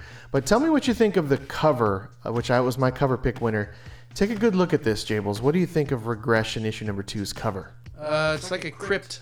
Uh, so it's very bright. It, Yeah. It's very um, different from what the book is. Like it's in a loading screen of the Matrix, Yeah. right? Yeah, yeah, yeah, that's pretty good. And look at the scarabs and the cockroaches that he he uses to make this sort of beautiful, strange, uh, like Roman cathedral. If you're, if, if I'm crazy. speaking like purely metaphorical, uh, if you're looking at this like as a weird, uh, I don't know, like metaphor, like the top there's like these angels. Yes. The middle is sort of like the real world, and you have this hole in the center, What which is I would say like is like purgatory almost, and then like the bottom is hell. yeah, you know, with it's this kinda weird cool. steampunky cockroachy thing. Yeah, I mean, just speaking completely metaphor. I'm, I'm reaching, but that's some I don't know. I picked up on, but uh, th- this this book, uh, i- again, is just super trippy. Yes. Uh, again, sort of reminds me a little bit of like Legion, uh, the show Legion, uh, just because this guy's losing his mind Yeah, and like he's pulling bugs out of his mouth. Yeah. And you're like, how the hell? Like, but he he, he knows, and we know that it's fake, that it's not really happening, or is it? Uh, right. We don't know. but know. uh, we know he's just kind of a crazy person. right? Yeah. And um, there, it's been sort of spoiled already that he, uh, well, not spoiled. Uh, From issue say- one. Yeah, from issue one, that he has this dual personality, this like regressed piece of of of uh, uh, I don't know, like psyche that's been just completely shut down for most of his life. Nice. But it, it, it also might be like a reincarnated soul, like from like Uh-huh. Very nice. back in like the Eng- like English, you know, back in the day. Uh, so where this is going, I have no idea. but uh, it's trippy. I like it. Uh, art is great. Um, is he gonna get better? Is he just gonna go on this crazy rampage? Berserkoids. Yeah. Who knows? Uh, great job, definitely. Yeah. Uh, Danny Luckert, you did real good too. I would say that this is some great art. I'm laying back on this one a little because of the interview. Him Yeah, and I we broke it down, about- so I'm Yeah, letting you is- do your thing. A This is a good book. Uh, you know, I'm excited to see where it's gonna go. Very How nice. did these cops not figure out who this guy is though? Uh, yeah, I mean, you There's know, fingerprints on the wall, for Christ's sake. But anyway, just, they're you know, hot on his sorry, I'm a trail. little I mean, it could happen. anyway, uh, great book. Uh, definitely read number one and number two of this. Yeah. Uh, good stuff. So moving on, number one of this week, right? the numero uno. They beat them all, in my opinion, and uh, this happens often. Where this particular comic has been number one uh, many times for me. Uh, it is a Eisner winner. I think this particular issue should win an Eisner. It's Harrow County, issue number 24, written by Cullen Bunn again. He's number one and number two with Regression, and with this. Yeah, he's reading. Uh, He did X Men Blue this He week did too. Blue, I think was there one Blue. more? Oh, Unsound was last week. yes. He did Unsound through Boom. But Cullen Bunn doing the writing and art by Tyler Crook. And to go way to the end, which is weird, uh, not to spoil the ending, but there is an article. There is uh, always sort of a spooky story at the end, or even a single page that's kind of unrelated to Harrow County.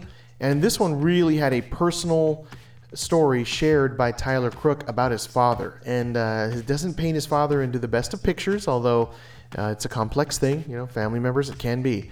But it's a personal story from Tyler Crook uh, that, that's a horrifying story that I may never forget um, because of that sort of personal aspect of how it uh, reflects to Tyler's life.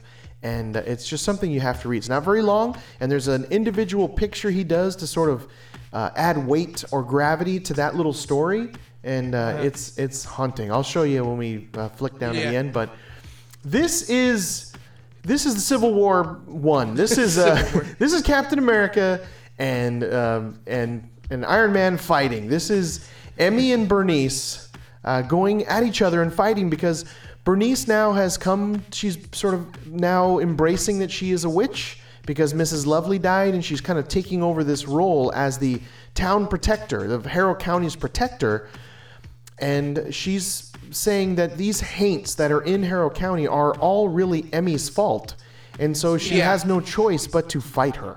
Yeah, this is a. um, I would say it reminds me a lot of a a darker version of like the Spiderwick Chronicles. I used to read those as a kid. Uh, basically, like these, there's these fairies type creatures, uh, fairy, goblin, all that kind of stuff, living in Harrow County, and and basically, uh, Emmy is her name, right? The blonde. The yep. blonde, yeah, Emmy, Emmy and Bernice, uh, they know about all this stuff. Most people don't, I would say. Um, and so Emmy is on the side of like, let's you know liberate the Haints. Let's Yeah. they're friendly and you know whatever. Bernice is on the side like, no, they're bad. You know, Yeah. They're cause nothing but problems, and, and I need to protect them. They need to be Um, out. Yeah. Uh, And I so- love this frog totem that she has. Yeah, and it like makes it rain frogs. Yeah, it's like very end of the world biblical cats and dogs living together mass hysteria uh, going on with that. Yeah. Rain and cats and dogs living together. Thank you. Mass hysteria. Uh, Right, Ghostbusters. exactly. Anyway, but uh, so basically, like, yeah, so she traps her in like this circle.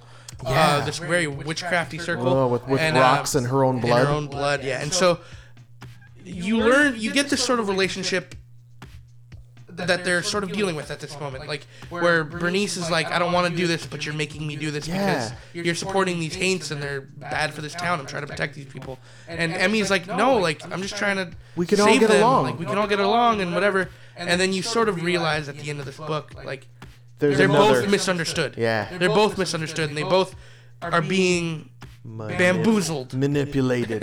Correct. Bamboozled. I like bamboozled. That's I like funner. that. That's a f- more fun word. Uh, so Someone's yeah, doing Something's, shenanigans. something's doing something, and uh, they are. I would say they're they're sort of being manipulated, and and they're fighting because of this. Yes. And I don't want to explain too much Yeah. because it is uh it is sort of a reveal. Yes. As a thread that has been happening quite often in Harrow County, which we don't want to totally spoil, but there is ultimately a third party that's manipulating the two of them and is purp- purpose- purposefully putting them against each other. You know, so it's uh, it's it's nice as to what's uncovered later on here. But even their sort of weird rabbit goblins, Yeah. um, whereas they're conflicted in this fight. And then there's the weird skin boy that has no skin, where the skin's in the bag. I don't know why she just doesn't give him his skin back, but the boy with no skin and his body runs around.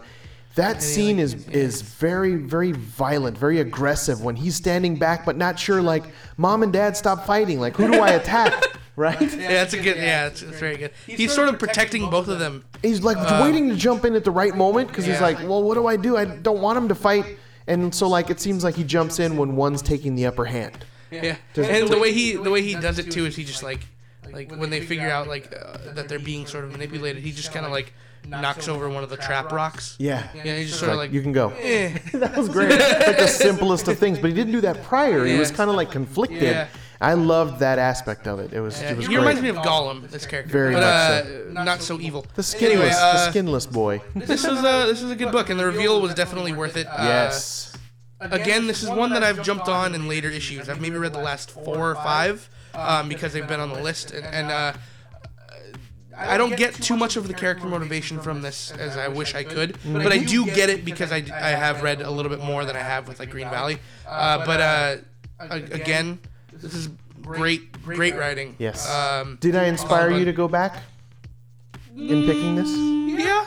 I mean, with, with most books that I read with you, like eventually I'm gonna go back. I just know it. But um, This is one I strongly recommend. Multi Eisner winner. Uh, it's already being optioned for a movie and TV series, both. I don't know how they're going to do that, but it's like everyone's optioning it, and it's going to be stuff in the future. So uh, go back. I just like, to be honest, I like seeing the crazy witchcraft that they're doing. Yes. it's, it's cool to see. Um, much like like you would see say with like James Bond's gadgets and stuff like that. But uh, Yes. great book, um, great art, Fantastic. great writing. Yes, Good stuff. yes, yes, yes. That's why it's the number one pick of the week. So uh, there you go, folks. There you have it. That's all of it. That's our comic book recommendations this week for New Comic Book Day, June 14th. Please go to a local comic book shop and buy these immediately. Tell them Chris and Justin from Sunspots Comics sent you. They'll look at you weird, but who cares? If you have any questions, comments, or you'd like a personal comic book recommendation, just email me directly at chris at Sunspots Comics or Justin at Sunspots Comics. and if we read your email and choose it and discuss it on a future podcast, we will send you a little comic book something, just as a thank you from us. And please sign up for our newsletter on sunspots.sunspotscomics.com slash contact. And Please tune in next week for issue number 112 of the podcast, where we are going to be uh, reading a list of 26 new comic books for June 21st, uh, with two new number ones. Um, So 28. yeah, It's a 28. big week. Yeah. So uh, some of those are, you know, Alien Defiance. Yeah, quick uh, peek. Quick peek Guardians into what's coming out.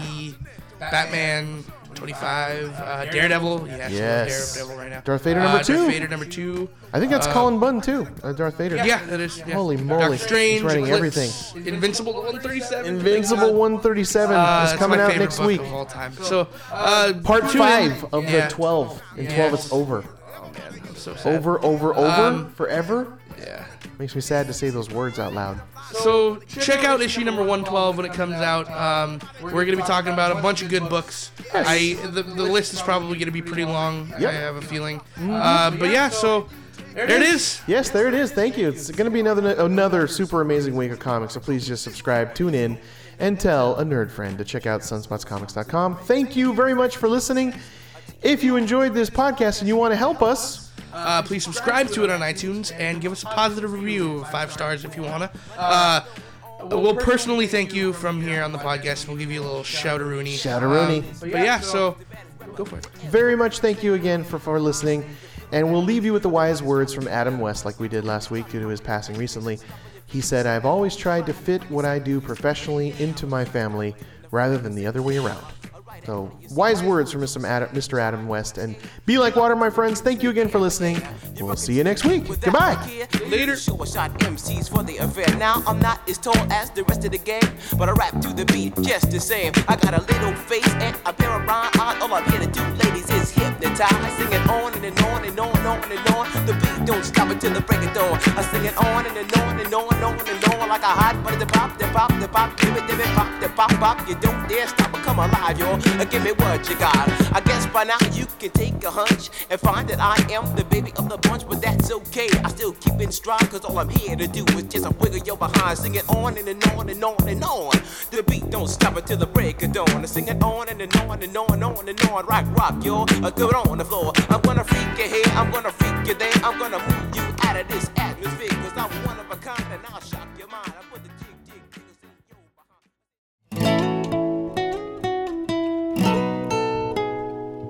You're looking for a place where your love is shared the same, for the stories where the hero saves the girl somehow, well, look no further, friends, the adventure never ends. We will save the world somehow. It's Sunspots Comics now.